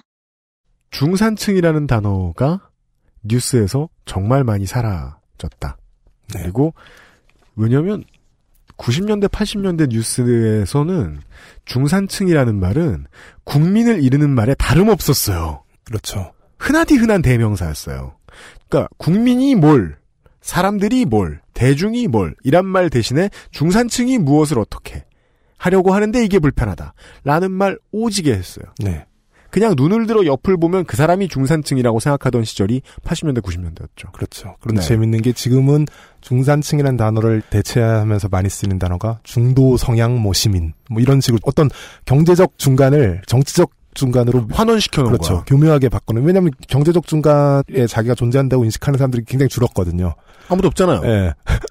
어. 근데 끊임없이 뭔가 중간을 만들어 놓으려고 하는 거죠. 음, 중도 성향. 음. 실제로는 중도 성향 없는데. 그냥 술자리에서 무슨 말을 할까를 정한 사람의 집단을 국민으로 볼 수는 없잖아요. 그렇죠. 따라서 집권 세력도 애를 먹고 있겠네요. 국민을 다수 무언가의 특성을 동일하게 공유하고 있는 사람들로 불러야 되는데. 아이고 이놈들, 아이고 저놈들 하고. 근데 이젠 부를 것이 없네요. 그니까 그지들 이렇게 부르면 될 텐데. 저, 저소득층. 근데 그걸 이제 사회 대다수라고 받아들여주지 않을 거잖아요. 정치적으로 올바르지 음. 그렇죠. 않으니까. 저소득층이라고 이야기할 때는 일반적으로 정말 정말 최저소득층을 이야기할 때나 쓰죠. 그런 공적으로 저소득층이라는 단어가 얘기할 때. 하지만 실제로는 공보수석의 표현이 맞긴 하죠. 음. 국민의 다수를 수렴시킬 수 있는 단어는 저소득층이 맞. 네, 그렇죠. 하죠. 예. 네. 음. 서민이 되게 예뻐 보여요. 음. 서민이라고. 아 그렇구나. 서민이란 말도 안 쓰는구나. 그쵸. 음, 이제 그렇죠. 잘 안 쓰죠. 왜냐면 누가 서민인지 구분 못한다는 걸 모두가 알고 있으니까. 음. 그러니까 누구나 새우깡을 살 수 있던 시대가 지났잖아 지금. 누군 새우깡 살때 떨어야 되고 그걸 분명히 우리가 알고 있는 시대. 예. 아 중산층의 단어의 개념이 그런 거군요. 쓰임새가 없죠. 경제 구조가 점점 이제 분절화되고 있고 음. 아까 노동소득, 자본소득 이야기했지만 단지 이제 절대적으로 불리한 것뿐만 아니라 구조 자체가 그러면 좀 보완할 수 있게 돼줘야 되는데 오히려 더 불리해지고 있죠. 뭐 비정규직, 간접고용 이런 네. 식으로 늘어나면서 예전에는 뭐 노조라도 힘을 썼잖아요. 네. 근데 이제는 노조가 단합 대응을 하기에도 점점 노동 전체가 분절화되고 있으니까 네. 어려워졌고 그리고 방금 얘기했듯이 전부가 저소득층 중간이 남지가 않다 보니까 네. 딱 나타난 현상 중에 제가 체감하는 거는 어떤 노동 의제들이 힘을 못 써요. 옆 사람과 이권 다툼을 하게 되었는데 한 목소리를 낼 수 있을까? 왜냐 노동 의제들이 힘을 못 쓴다. 자기 스스로를 노동자로 인식하지 않는 사람도 너무 어려운 거예요. 예를 들면은 어. 제가 한 진보 정당 당직자들이 네. 최저임금 인상에 대한 의논을 하는 거 봤는데 자기들끼리도 확신이 없는 거예요. 이게 만 원으로 인상해야 된다는 안건이 나왔는데 네. 자기들끼리 확신이 없는 거예요. 왜죠? 예를 들어 시간당 만 원을 알바생에게 주면은 하루 8시간만 고용해도 8만 원이에요. 네. 그럼 한 달에 25일 하면 200만 원이잖아요. 네. 근데 우리나라 소상공인이 지금 버는 돈이 그 정도란 말이에요. 200만 원대. 맞아요. 예. 그러니까 자기들도 그러니까 월세 빠지고 예. 세금 다 빠지고 비용 예. 다 빠지면 한 달에 200만 원을 쥐었으면 살만한 자영업자다라고 네. 보잖아요. 그러니까요. 모두가 힘드니까 노동제를 딱 들이미는 순간에 자기를 이제 노동자가 아닌 하지만 어려운 것으로 인식하고 있는 사람들에게 노동 의제가 어떤 적들의 의제가 되는 거죠. 음. 예. 그러니까 점점 이제 힘을 이제 그런 것들이 아, 예. 지금 최저임금 이슈가 뛰어넘어야 하는 소재가 하나 그거네요. 그죠? 최저임금을 받는 노동자들의 권익을 반드시 지켜야 되는데 이거 지켜주시오 라고 위에다 얘기하면 알았어. 대신 소상공인을 죽이지 뭐. 라고 답할 테니까. 그렇죠. 그런데 사실은 왜 200만 원밖에 못 버느냐를 생각해 보면은 임대료가 높으니까요. 임대료 압박이 있으니까.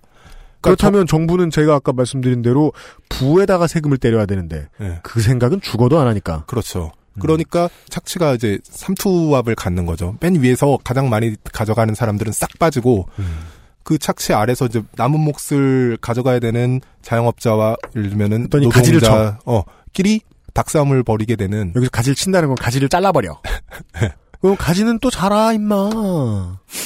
나무를 칠순 없잖아. 라면서. 그렇죠. 어, 그게 맞네요. 네. 최저임금을 당장 올려. 어, 그럼 가게 주인을 죽이지 뭐. 음. 그리고서 아니야, 아니야. 가게 주인도 죽으면 안 되잖아. 라고 말할 때 저들이 진짜로 하고 싶은 대답은 야, 그럼 설마 집주인한테 세금 거더라고? 예. 깜짝 놀랄 거예요, 네. 아마. 그걸 어떻게 임마. 네. 그리고 저들이 그러는 이유는 그러기 시작하면 정찰 비용이 안 나오거든요. 제일 중요한 이유는 그거겠죠. 거기에 세금을 매기면 그러니까 마지막으로 버릇없게 웃으면서 커도 되는 존재 대한민국에서 대기업 버릇없게 아무거나 막한 친구들은 당연히 필연적으로 체질이 약하죠. 한 방에 쓰러지죠. 그리고 또 신문을 읽는 사람들은 기업 쓰러졌다 그러면 또 표 떨어질까봐 음. 그들에게서 표 잃을까봐 보수 정당은 고민하고 음. 누구의 욕심 때문인지는 몰라도 소수의 욕심이 잘 지켜지도록 잘 꾸며져 있다는 논리죠. 네. 그렇죠. 중산층이 없어지게 된 과정 네. 속에는 그런 게 있습니다. 네. 그러니까 우리가 체감하는 이제 피부로 느끼는 범위 안에서는 주어진 돈이 지금 가져갈 수 있는 돈이 너무 적고 네. 네, 그것들을 서로 나눠야 되는데 음. 그러니까 예를 들어 알바생 입장에서 보면은 음. 이것이 이제 자기 고용주와 자기의 문제로밖에 안 보인단 말이에요. 자기 고용주가 더 많이 가져가면 자기가 가져갈 몫이 없고 착취당하는 기분을 느끼고 실제로 착취일 네. 수 있죠. 그런데 사실 알고 보면은 자기 고용주도 예를 들어 자영업자라면 뭐 건물주에게 착취당하는 걸수 있고 네. 네, 그런 연쇄적인 이제 삼투 구조가 있는 건데 그리고 또 빚을 이미 많이 줬던 영세 건물주는 그렇죠. 다 은행 거고 그렇죠. 그런 식의 구조들이 있는데 우리가 그리고 그 은행의 윗대가리들은 종종 론스타한테 사기를 당하기도 하고 예. 그런데 우리가 보통 자기 위 그리고 그 위 두 단계 세 단계 건너뛰어서 싸우려고 하지를 못하죠. 너무 지금 절박하다 보니까 네. 계속 닭싸움이 되는 그러니까 어떤 하나의 거시적인 의제가 힘을 갖기 어렵고 노동 의제라고 하면은 아까 말했던 벌써 자영업자 선에서 내일이 아니고 나한테 손해가 되는 일이라고 인식을 하는 거죠. 근데 자영업자들은 건물주랑 싸우려고 하지는 않거든요. 맞아요. 그런 게 있고 우리가 이제 이쪽을 고쳐주자니 옆쪽 침상에서 아우성 옆쪽 침상을 고쳐주자니 아까 그쪽 침상에서 아우성 그럼 이제 그 공간 자체를 좀 재구성할 필요가 있는 건데 병원 재단을 족치자 혹은 병원법을 고쳐야 되니까 국회를 족치자는 논의는 큰 힘을 발휘하기 어렵다. 이미 응급실에서 싸우고 있으니까. 그렇죠. 응급실에서 싸우고 있다. 멋진 표현이네요. 네네네. 그런 해석. 그거랑 맞닿는 것 같아요. 중산층의 개념이 해체됐다는 건 사람들의 경제적인 처지가 서로서로 무지개처럼 많이 달라졌다는 건데 이 다양성은 결코 좋지 않고 왜? 지들끼리 싸우기 매우 좋으니까. 마치 이제 그 소소한 노름 즐기던 이제 80년대 친구들 중에 어떤 트러블 메이커가 돈 빌리러 다니면 친구들이 모두 하는 말처럼 나 돈 없어. 건물주도 없고 사장님도 없고 알바생도 없고 은행도 없고 대기업한테 갔더니 대기업도 없고 네. 노동법 지금 이번에 정부에서 노동개혁안이라고 이제 이름 붙인 법안도 사실 골자가 그거잖아요. 음. 위에서 어떤 기업을 규율하는 게 아니라 기업이 떼먹고 남은 돈 사이에서 음. 이제 노동자들 사이에서 이제 서로 서로 양보하게 만드는 서로 그 어떤 남은 판돈 가지고 싸우게 만드는 이제 법안인 거고. 네.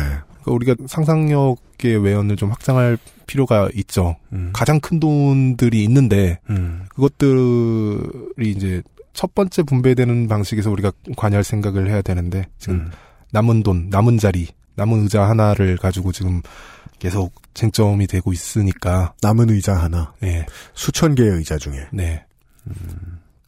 그외 학교에서 체육 시간 끝나고 점심 시간이면은 그 싸움 잘하는 애들이 의자 네 개 차지하고 누워요. 그렇지. 예. 밑에 꼬붕들이 세 개 차지하고 누워요. 음. 그리고 이제 좀 영혼이 자유로운 애들은 책상 위에 누워요. 예.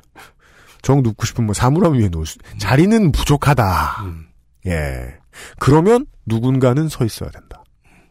좋아서 축구하는 것 같지만 아닐 수도 있다. 우리가 다음 주부터 어떤 로엔터테인먼트 방송음악 관련된 것들을 준비하고 있잖아요.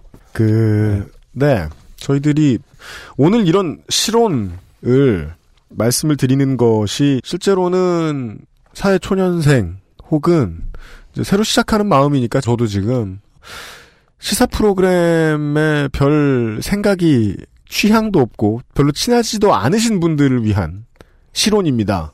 그리고 이 밑밥을 까는 이유는 이것을 가장 잘 보여주는 사례가 뭐가 있을까 하다가 저기 앞에 앉아있는 대문장가하고 저하고 프로젝트를 하나 준비를 했는데요. 그게 노동자와 실제로 그 노동자가 생산해내는 물건, 이 판매되는 시장의 관계, 어딘가에서 부가 창출되는데 그것이 이씨 어디로 빠지는지 그러니까 아까 고스톱한 얘기도 했습니다만 우리가 주식 얘기, 유사투자 자문업체 이런 얘기 하면서 말씀드린 적 있을 거예요. 실제로 가장 큰 돈을 소유하고 그 돈을 잃지도 않아도 되는 잃을 걱정을 하지 않아도 되는 가장 마음 편한 사람은 개평받는 사람이라고요. 리스크도 없고 고생도 안 해요. 상당히 높은 비율로 세금도 안 띄어요. 수수료 받는 사람들이라고요. 음. 근데 그 수수료는 은행이 정당하게 사실 은행이 정당하게 받는 것도 아니죠. 지금도 음. 은행 같은 곳에서 정당하게 받는 수수료도 있지만 제도를 악용하고 근로자는 보통 겸손하고 눈치 좀 많이 보게 돼 있으니까 그 근로자의 순진할 수밖에 없는 포지션을 악용하고 혹은 거대한 업계에서 돈이 막 돈단 말이에요.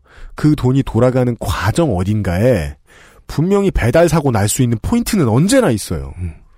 그 포인트를 건드리고 해서 그 정도로 부정직하고 그 정도로 부지런해서 돈을 버는 사람들. 다시 말해서요, 제 입장에서는 대한민국에서 가질 수 있는 마지막 희망을 이룬 사람들의 이야기를 지금 손아람 작가께서 준비하시고 계시거든요. 네. 그 이야기를 다음 주부터 전해드리기 위해서 오늘 요 얘기를 한 거예요. 네. 그게 사실 큰 틀에서 보면 오늘 한 이야기의 어떤 미니어처라고 볼 수 있죠. 그런 로이 엔터테인먼트라고 이제 많이 들어본 분들도 있겠지만 방송음악 하는 작곡가들을 착취하는 회사가 사실 그 고리가 끝이 아니라 착취하는 것으로 네. 알려진 회사가 네 알려진 회사가 위 단계에 보면은 그 외주 음악을 만드는 회사 위에 외주 제작사가 있고 외주 음. 제작사 위에는 방송국이 있고 음. 그게 일종의 자기가 빼앗기는 비용을 보전하는 형태로 음. 압력이 전가되다 보니까 맨 음. 아래는 작곡가들이 있는 건데 젊은 작곡가들 작곡가들은 음. 당연히 보통 젊죠 청년이죠 다시 표현하면 농민이 있고 위에 농협이 있고 위에 브로커가 있고 위에 대형마트가 있는 것 네. 혹은 OEM 공장이 있고 공장장이 있고 땅 빌려준 사람이 있고 발주한 업체가 있고 발주한 업체에게 투자한 업체가 위에 있고 투자한 업체의 지분을 가지고 있는 펀드 업체가 있는 그렇죠. 그런 상황 말씀입니다. 네. 이게 이제 작곡가다. 뭐 이렇게 나오니까 음. 이제 본인이 안 해보신 분들은 모를 수도 있을 것 같아서 말씀드리면요. 네. 그걸 이제 다음 주에 준비하고 있는데 여기서 생각해봐야 될 거는 네. 이 생태 사슬 같은 곳에 맨 아래 있는 작곡가들, 네. 맨 아래서 뭔가 가장 많이 빼앗기고 있는 작곡가들은 젊어요. 근데 당연히 맨 꼭대기 방송국쯤 가면은 장년층이란 말이죠. 네. 그러니까 당연히 그럴 수밖에 없죠. 그러니까 이게 바로 경제적인 어떤 계급 문제라고 말할 수 있는 것들이 세대 문제로 이제 전환되는 지점이 그런 거거든요. 음. 그러니까 지금 이제 세대 우리 시대가 이제 변동성이 굉장히 적어지다 보니까 음. 빚지고 부를 이루던 세대에게서 그렇죠. 부가 잘 떠나가지 않는다. 네. 근데 먼저 자리를 차지한 사람이 왕이 되는 거예요. 근데 먼저 자리를 차지한 사람은 당연히 기성세대일 수밖에 없죠. 여기서 먼저 자리를 차지한 사람들이란 정규직으로 큰 기업에서 오랫동안 일하시던 그분들이 아닙니다. 그렇죠. 돈이 돌아가는 길목을 정치적으로 쥐고 있는 사람들을 네. 뜻하는 거죠. 그 얘기죠. 그렇습니다. 네. 그걸 막 준비하고 계세요. 소남 작가께서. 글보다 말이 약한 건 뭐 저보다 청취자분들이 더 잘 아시고. 제가 그 말씀을 못 드렸네요. 이 글을 이제 직접 텍스트로 보시고 싶으신 분들은 검색창에 망국 선언문을 검색해 보시면 나옵니다. 나라가 팔려갔을 때 나온 글 제목 같기도 해요. 그러지 않아도 정의당의 포스터보이인 유시민 작가가 얼마 전에 이제 TV에 나와서 고멘트를 하신 게 많이 떴죠. 나라를 팔아먹어도 35% 지지율은 나올 것이다. 지금의 여당이. 네. 그 나라 팔린 첫해 같기도 하고. 음. 네. 이글 제목을 들으니까 그렇습니다. 근데 사실 그 망국의 망자는 제가 바랄 망자를 썼거든요. 음. 그 나라를 바라는 선언문입니다. 아 진짜요? 네. 망할 망자가 아니라 바랄 망자 정도로 이제 피해갔죠. 일면에 실리기 위해서. 그러고도 잘렸다. 네. 지면엔 실리지 않았지만 아, 인터넷 찾아보실 수 있는 망국 선언문에 대한 해설 시간이었고요. 시사 프로그램을 잘 듣지 않으시는 분들을 위한 에피소드였습니다. 가급적 좀 주변 분들에게 펼쳐주시면 감사드리겠습니다. 어, 다음 주에 스포를 좀 이어서 좀 하자면. 네. 제가 그 말씀 드렸죠. 음악 처음 시작할 때 그런 농담을 했었어요. 우리가 모여가지고 어, 우리의 평균 연봉을 계산해 보았다. 2000년 연봉은 평균 80만 원이더라. 연, 연봉이죠. 예, 월 6만 원대. 살아냈다 이것들아 이런 아, 그러면서도 기획사가 불러주고 네. 만약에 뭐 중박쯤 쳤다 치죠. CD 한 뭐 2, 3만 장 팔렸다. 신나는 인생이죠. 예, 갑자기 막그 당시로 계산해 볼까요? 아, 투스카니를 사고 뭐를 하고 막 어? 내가 그때 제일 바라던 사치가 뭐였지? 1차 갔다가 2차에 맨날 한강 가서 소주 말고 맥주 먹는 거. 예. 그러니까 술 먹을 돈이 부족해서 술이 좀 일찍 끝났다고 해야 되나? 그런 일 많았거든요. 예. 아, 그런 사치를 일주일에 두세 번은 할 수 있겠구나. 연봉이 80만 원이었어도 그 생각을 하고 살았던 90년대 말과 달리 다음 주에 소개해드릴 작곡을 해서 곡을 팔아서 먹고 사는 노동자들이 바라본 오늘 음. 그리고 오늘을 통해서 그들이 예상했던 미래는 어땠을 것인가 작곡이란 단어를 빼고 생각해 주셨으면 좋겠어요 노동자들이 네. 그리고 사실 그 작곡가라는 게 요즘 대중음악 작곡가들이 처음부터 작곡가로 시작하는 경우가 없어요. 그때도 우리가 이제 2000대에도 그랬지만 지금도 마찬가지로 다 자기가 자기 음악을 뮤지션을 바라면 시작했다가 결국 희망에 부분적으로 적고 작곡을 하게 되는데 네 맞습니다 그런데 이제 그 밀려나는 과정이 음. 사실은 지금 우리 사회가 겪고 있는 이 네. 문제들과 관련이 있거든요. 네 뭐 제가 이번에 기고문에도 썼지만 실제로 홍대의 인근 음악 하는 사람들, 자기 음악을 하는 사람들이 가장 몰려 있는 곳에서 굉장히 부동산 값이 폭등을 하면서 아까도 말씀해 주셨죠 네. 젠트리피케이션에 네. 대해서 그러면서 이제 클럽들도 거기서 타격에서 자유로울 수가 없었고 그러면서 네. 클럽들이 굉장히 상업화되어 가는 게 예전에 우리가 할 때까지만 해도 언더그라운드 클럽에서 인디 음악을 하는 사람들의 외모를 보진 않았거든요. 네. 요즘에는 외모를 굉장히 많이 본다고 해요. 아, 네. 그건 이제 어떤 식으로 각박해진 거냐면 돈의 문제로 좀 더 조여들기 시작했고. 네. 네. 그래서 심지어 이제 제가 들은 그건 걸로는 분명하죠. 저희들 뭐 얼굴 검색하지 마십시오. 예. 대충 그냥 그때는 우리 음악 할 수 있었다. 이 정도만. 얼마 전에 그 무슨 중소기업에서 여자 직원을 뽑으면서 네. IT 쪽에서 그 가슴이 채용 조건에 들어갔다고 뭔 소리야 이게? 어, 그런 뉴스 못 보셨나요? 따뜻한 가슴을 지닌 사람을 찾는 거야? 그래도 어, 가슴 부당해. 크, 가슴 크기가 어따 이 들어갔다고 해서 난리가 났었는데 음. 저는 이제 한 미쳐가지고. 밴드에서 이제 그 클럽 차원에서 밴드의 멤버를 이제 여자 뭐 밴드 멤버를 보면서 가슴을 크기를 네. 요구했다는 막 그런 종류의 이야기도 들어본 적이 있고. 근데 이런 종류의 변화들이 네. 사실은 사람들이 뭐 비윤리적이 됐다기보다는 음. 클럽 입장에서도 그런 음악을 인디 음악으로 수익을 유지하기 위해서 부동산 임대료라도 이제 하기 위해서 네. 계속 그런 어떤 상업화의 압박이 있는 거고요. 그럼 거기서 밀려나는 사람들은 자기 음악을 할 공간을 찾아야 되잖아요. 네. 그러면서 이제 생긴 게 뭐 자립음악 생산조합 이런 거 그런 네. 고민에 시작된 건데 네. 거기 보면 이제 그래도 썼듯이 뭐 한바 씨 같은 경우에는 공간을 찾을 수 없으면 음. 공간을 만들자 하면서 리어카에다가 스피커 싣고 다니면서 공연을 해요. 음. 음. 이게 뭐 굉장히 꿋꿋한 대응기도 하면서도 어떻게 보면 굉장히 슬픈 거거든요. 음악할 사람이 고정된 공간을 가질 수 없어서 그런 방법을 택했다는 것. 네. 그리고 그 정도까지 용기를 못 내면은 이제 홍대를 떠나죠. 그리고 자기 음악을 공간 없이 써줄 사람을 찾는 거고, 음. 그러면서 이제 방송음악 쪽을 찾아간 지금 작곡가들도 전부 다 이제 홍대에서 밴드를 하던 사람들이 네. 있어요. 많아요. 그런데 그렇게 절박한 사람들이 몰려는 사람들이 많다 보면 일종의 음. 이민자들이죠. 음. 예. 그런 사람들이 많다 보면 당연히 그 그리고 이민자들은 자본주의 사회가 가장 좋아하는 착취 대상이죠. 그렇죠. 네. 정확히 방송 쪽 음악에서 그게 일어나고 있는 거예요. 네. 이미 방송국에서 자리는 꿰차고 있는 음악 감독이라든지 음악 회사 입장에서는 작곡가들이 지금 헐값에 매물로 시장에 이민자들이 나왔단 말이에요. 네. 그러면 온갖 착취가 가능한 왜냐면 선택할 수 있으니까 이걸 못 봐드리면 저쪽 가면 되고 음. 예. 훨씬 더 흥정에 유리한 상황이 와서 그래서 네. 나타나는 게 작곡가들 자기가 만든 음악을 자기 이름으로 못 올리고 네. 돈 주고 산 사람 이름으로 방송에 나가고 그렇습니다. 네, 그런 현상이 지금 벌어진 거고 우리가 음. 이제 방송국의 산업과도 어떻게 얽혀져 있고 어떻게 진화돼 왔는지를 이제 한번 살펴볼 준비를 하고 있는 거죠. 그렇습니다. 음. 작년 9월에 146회 때 손아람 작가가 이미 이야기를 해주신 대강을 다시 한번 정리를 해 주시기는 하셨습니다. 클럽이 변화하는 거를 기억해보면, 공연하는 클럽, 저는 이제 그, 춤추는 클럽 말고요. 춤추는 클럽들도 잘 안 되면 금방금방 문 닫죠. 워낙 대규모로 장사하기도 하고. 그래서 큰 자본을 얻고 들어간 완전 큰 춤추는 클럽. 네. 이 아닌 이상. 그건 요즘은 나이트클럽의 역할도 수행하니까. 네. 나이트클럽은 돈 낳는 거위죠. 음. 그거 말고 공연하는 클럽은 달라요. 분위기도 많이 다르고. 네. 물 관리? 말도 안 되는 소리입니다. 음악 들으러 오고 음악 하러 오는 곳이었죠.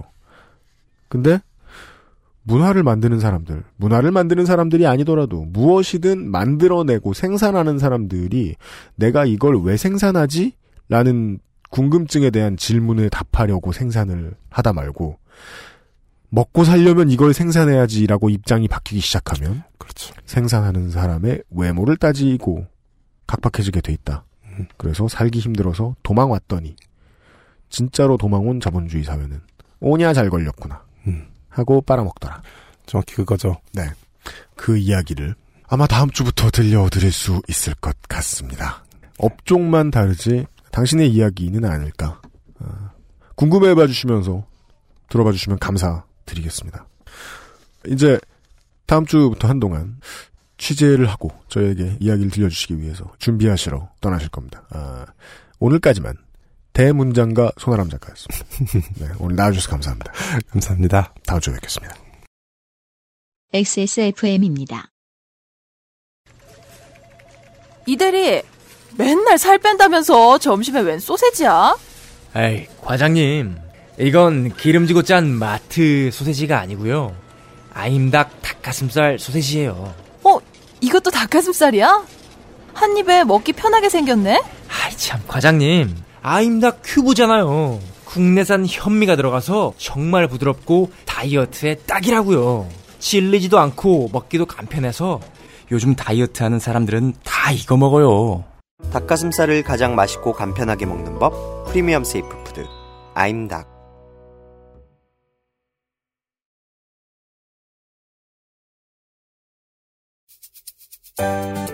바른 선택, 빠른 선택.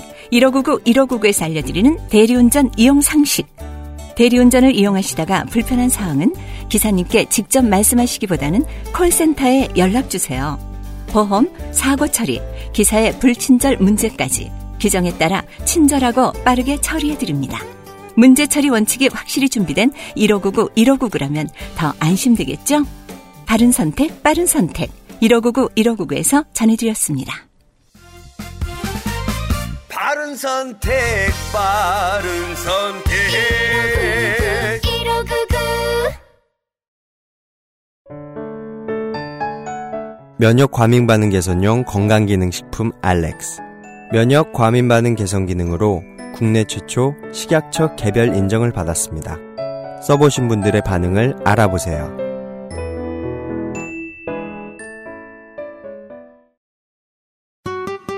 연약한 아기 피부에 닿는 섬유를 부드럽게 정전기나 세제 찌꺼기 걱정 없는 아기용 섬유 유연제 빅그린 맘메이드 baby fabric softener입니다. 캐나다 청정 지역에서 재배된 순식물성 천연 원료만으로 Big Green 맘메이드 fabric softener 금주의 의사소통 트위터에서요. 첸웍스 님께서 그 동네 사람 여기서 이분이 말씀해 주시는 그 동네 사람이란 말은 이제 언론계 우락 아니다. 그 어뷰징. 어뷰징계 그렇죠. 우락 어뷰징계.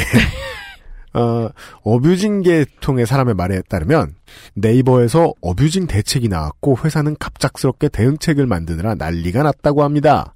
그 알실이 세긴 센 건가 싶은 아 이렇게 생각하면 뭐 저희야 좋겠죠 뭐 평생 이렇게 착각하고 살면 청취자의 UMC화. 뭐 네. 그렇다고 볼 수 있어요. 그 뭐랄까 그죠 이건 제가 해야 좀 떳떳하지. 그렇죠. 네 여러분이 어디 가서 이렇게 자랑한다 미친 사람 취급받습니다.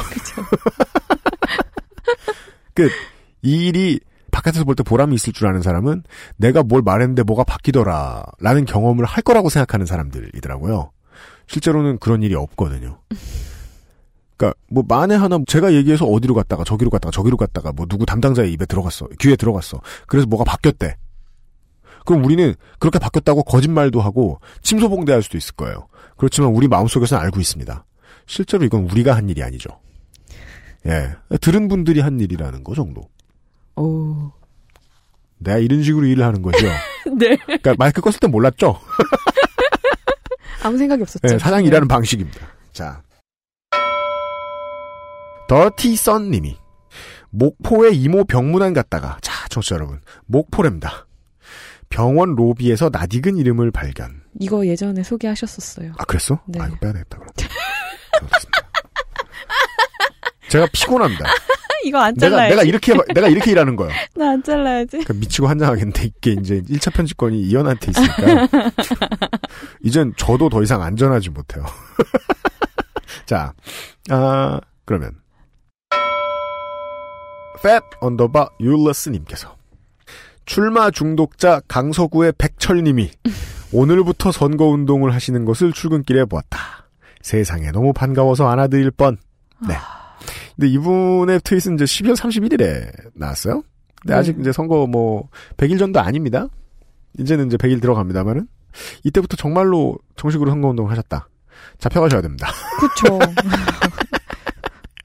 여기서 알 수 있습니다. 중독자는 범법을 저지릅니다. 너무 하고 싶거든요. 그렇게 사실 말씀드립니다. 저희들은 선거방송 중독자들은 아닙니다. 그러니까 이게 중독이라는 게 뭐 식중독 이런 거라면 저희들은 중독자가 맞아요. 아파요. 선거방송 준비 때문에. 그리고 이제 뭐 약속드립니다. 아, 준비됩니다. 거짓말하는 거 아시겠죠? 이건 이제 사장이 하는 사장놈의 새끼가 하는 소리죠. 준비는 됩니다. 하고 사무실 들어와서 제발 이거 좀 준비해 주면 안 돼? 싹싹 빌고 예. 언제 그랬어요? 그러신 적 없잖아요. 곧 그럴 예정입니다. 노조를 결성하겠습니다.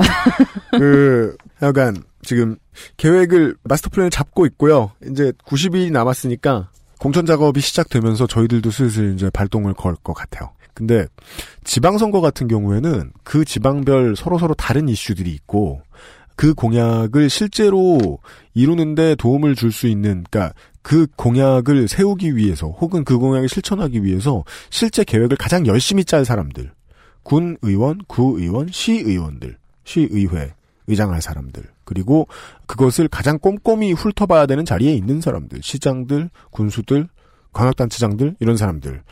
에 대해서 이야기를 했기 때문에 이슈가 되게 풍부한데요. 총선 방송은 그것과는 다릅니다. 동일한 이제 동일한 이슈로 맞붙는 것이 음. 원래는 답입니다. 네. 물론 유일한 차이가 있다면 그때 그 얘기 해드렸죠. 지자체 의회에서 아무리 열심히 조례 통과시키고 못 통과시키고 블라블라 블라블라 해도 그냥 뭐 육교 다듬고 수도 어떤 데 대셔하고 그 그쵸. 작은 도서관 세우고 이런 걸 할까 실제로 돈 따오는 일 지역구 돈 따오는 일은 조경태가 하니까 이것은 대명사입니다. 그 판사님 이것은 대명사입니다. 그래서 결국은 지역 의제 20%, 30%, 중앙 의제 80%이 정도의 비중을 놓고 저희들은 준비를 하고 있습니다. 그래서 지역별로 엄청나게 다채로운 형태의 지방선거 방송과는 조금 다른 계획이 될 것이다 정도만 스포를 해드립니다. 끝으로요. 제가 가장 인상적이었던 최근에 받은 해시태그 IDWK입니다. 청취자 여러분 남겨주시면 늘 봅니다. 뭔가요? 아, 야은 도사님께서 이분은 어뷰징 일을 하시는 분이신 것으로 저는 일단 파악하고 있어요. 네. 그 알실 어뷰징 필드 듣고 문득 정의롭고 자랑스러운 일을 하는 그대들의 조롱, 비웃음. 네. 말이 엄청 짧죠. 뭐, 뭐 뭔가요? 뭐죠? 이렇게 읽었어요. 정의롭고 그냥- 자랑스러운 일을 하는 그대들의 조롱, 비웃음. 끝이에요? 아까 뒤에 또 있는데 내용이 네네네. 생각을 정리하시기 전에 많이 화가 나셨다는 거예요. 아, 네. 자존심 버리고 부끄러운 노동을 파는 나는 웃을 수 없다. 나 자신도 이런 일로 먹고 살 줄이야 몰랐거든. 그리고 가장 중요한 말씀을 해주세요. 그게 내 잘못일까? 그쵸. 그리고 또한 완벽한 결론이 나옵니다. 일어나면 또 출근하겠지만. 오늘은 야흔도사님께서 분노, 우울, 답답함, 자신의 처지에 대한 질문에 대한 답이 나오지 않는 것에 대한 속상한 것들의 이유는 무엇일까 하고 새해 첫 시간이니까 가오 좀 잡을 수 있는 타이밍이라고 대충 빌어가지고 알려드리는 시간이었습니다. 어찌 보면 이분의 푸념 섞인 트윗에 제가 자극을 받아서 오늘 시간을 준비했던 건지도 모르겠어요. 아, 그리그리하여 161회 첫 번째 시간 2016년 BS년 아직 아직 BS년 안 왔습니다. 그죠? 그쵸. 네. 2016년 양력 첫 번째 히스테리 사건 파일 그것은 알기 싫다를 진행했습니다. 지난주 그리고 연말을 뒤덮었던 이슈 저쪽 어딘가에서 북한 도와줘요. 핵 좀 보여줘요.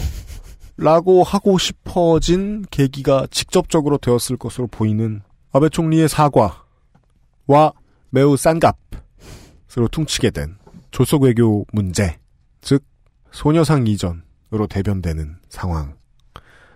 과 관련된 떠들썩했던 것들 중에 가장 자극적이었던 기사, 가장 자극적이었던 이슈는 역시 요 몇 년간의 트렌드가 그래왔듯이 최전위에 서서 이걸 정말로 원하는 사람들은 뒤에서 뒷짐지고 국민을 위하는 척하고 있고 최전위에 서서 그 윗대가리들의 뱃속에 있는 말을 다 해주는 오물을 다 기꺼이 뒤집어 써주는 인물들이 있죠. 이번에는 그들의 이름이 엄마 부대 라고 했죠. 엄마 부대 대표가 했던 말. 엄마 부대가 소녀상을 철거하고 이전해라 라고 하면서 집회를 했죠. 요 문제가 그 이슈 중에 가장 자극적이었고 사람들을 쉽게 분노하게 만들 수 있는 소재였어요.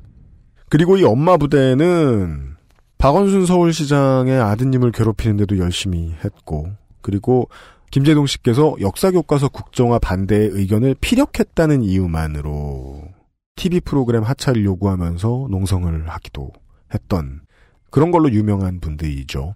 이미 그분들은 대표라는 분은 여기저기의 인터뷰를 통해서 자신의 소양을 모두 다 드러냈었습니다.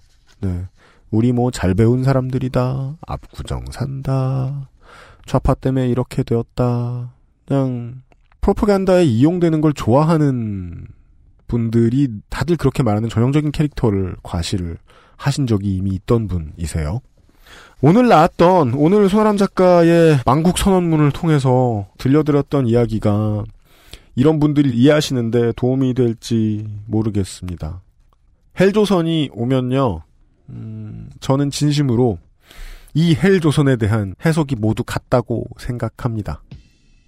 삶이 퍽퍽하고, 삶이 빡빡하고, 어, 새로운 기회, 내가 내 자아를 성취할 수 있는 안정적인 바탕에서 인격 모독 안 당하고, 잘릴 걱정 안 하고, 새로운 기회를 얻을 수 있겠다는 희망이 사라지면 그 희망이 사라졌다는 것만큼은 모두가 알고 있습니다. 해석이 다를 뿐이죠. 다 망했으니까 유력자를 빨아. 다 망했으니까 유력자의 부를 재분배하자. 정의를 바로 세우자. 지금의 정의가 정의다. 두 개의 의견은 서로 다른 해석이라는 차이밖에 없습니다. 현실 진단은 같습니다. 그 정도 알아낸 날이었습니다. 그 현실을 보여드리는 내일 그리고 다음 주 그리고 올해가 될 수 있도록 하겠습니다. 2016년에 그것은 알기 싫다. 오늘 시작했습니다. 내일 이 시간에 다시 뵙겠습니다. 어, 이현아 공보수석이 또 한 번의 말다운 말을 할 시간입니다. 인사? 감사합니다. 감사합니다. 네, 수고하셨습니다. 듣느라 수고하셨습니다. 내일 이 시간에 뵙겠습니다. 저, 죄송합니다. 사과하고 그래. 누가 보면 예의 바른 줄 알아?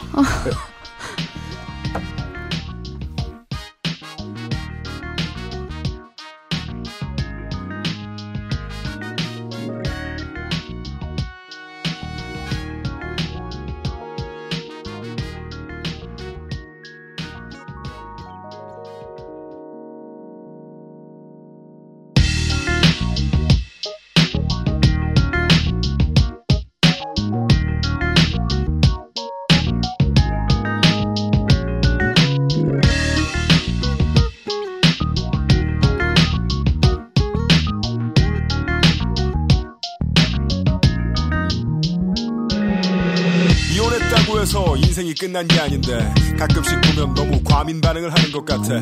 이따금 삶이 너를 연락에 속일 텐데 제발 열처받지 말라고 교회에서 안 가르치니. 삶은 다양한 방식으로 너에게 수작을 걸 거야. 9년 된 여자친구 3년 된 마누라가 2년째 버디를 두고 널 속인 걸 알게 된다면 그건 그냥 실패해서 주시는 시험인 거야. 의 심했던 시간이나 고통스러운 순간들을 전처 탓으로 돌리면 넌 끝장이야.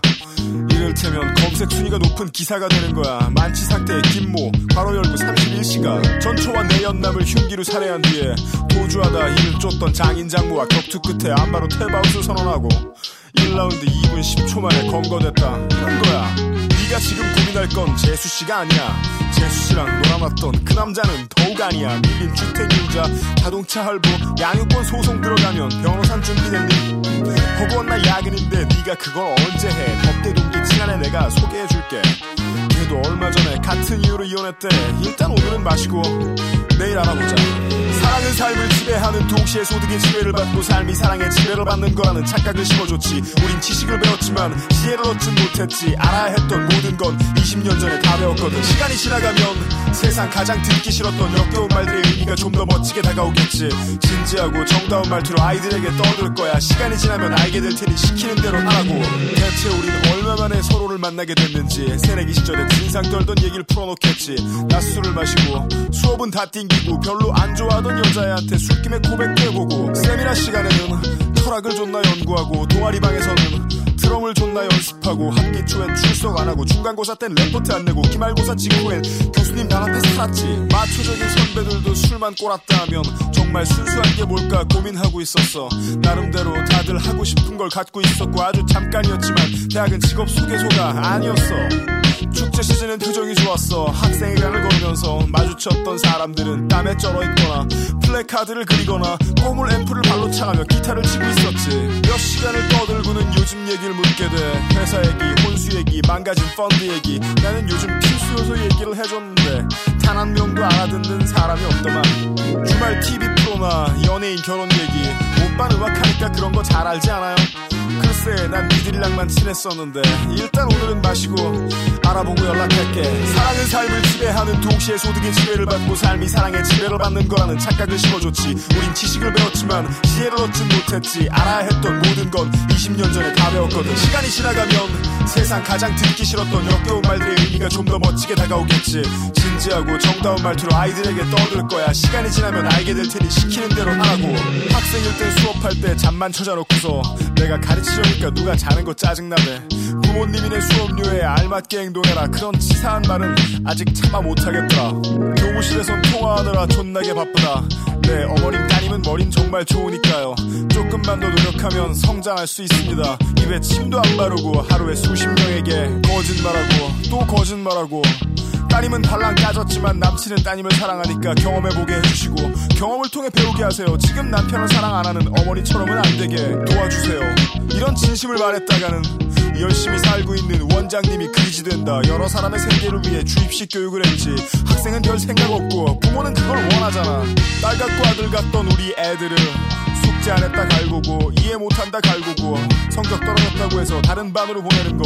아무리 자주 해도 익숙해지지 않더라. 집에 가면 될 수 있는 대로 많이 노시고 엄마한테는 숙제 많다 거짓말 하시라 종례할 때 하던 말이 걸려서 결국 관뒀다. 오늘은 일단 마시고 직업은 내일 알아보자. 사랑은 삶을 지배하는 동시에 소득의 지배를 받고 삶이 사랑의 지배를 받는 거라는 착각을 심어줬지. 우린 지식을 배웠지만 지혜를 얻진 못했지. 알아야 했던 모든 건 20년 전에 다 배웠거든. 시간이 지나가면 XSFM입니다. I D W K. 정다운 말투로 아이들에게 떠들 거야. 시간이 지나면 알게 될 테니 시키는 대로 하라고. 사랑의 삶을 지배하는 동시에 소득의 지배를 받고 삶이 사랑의 지배를 받는 거라는 착각을 심어줬지. 우린 지식을 배웠지만 지혜를 얻진 못했지. 알아야 했던 모든 건 20년 전에 다 배웠거든. 시간이 지나가면 세상 가장 듣기 싫었던 역겨운 말들의 의미가 좀 더 멋지게 다가오겠지. 진지하고 정다운 말투로 아이들에게 떠들었어. 시간이 지나면 알게 될 테니 시키는 대로 하라고. 난 아직 아무것도 알게 된 게 없어 흔히들. 나고자라고 부르지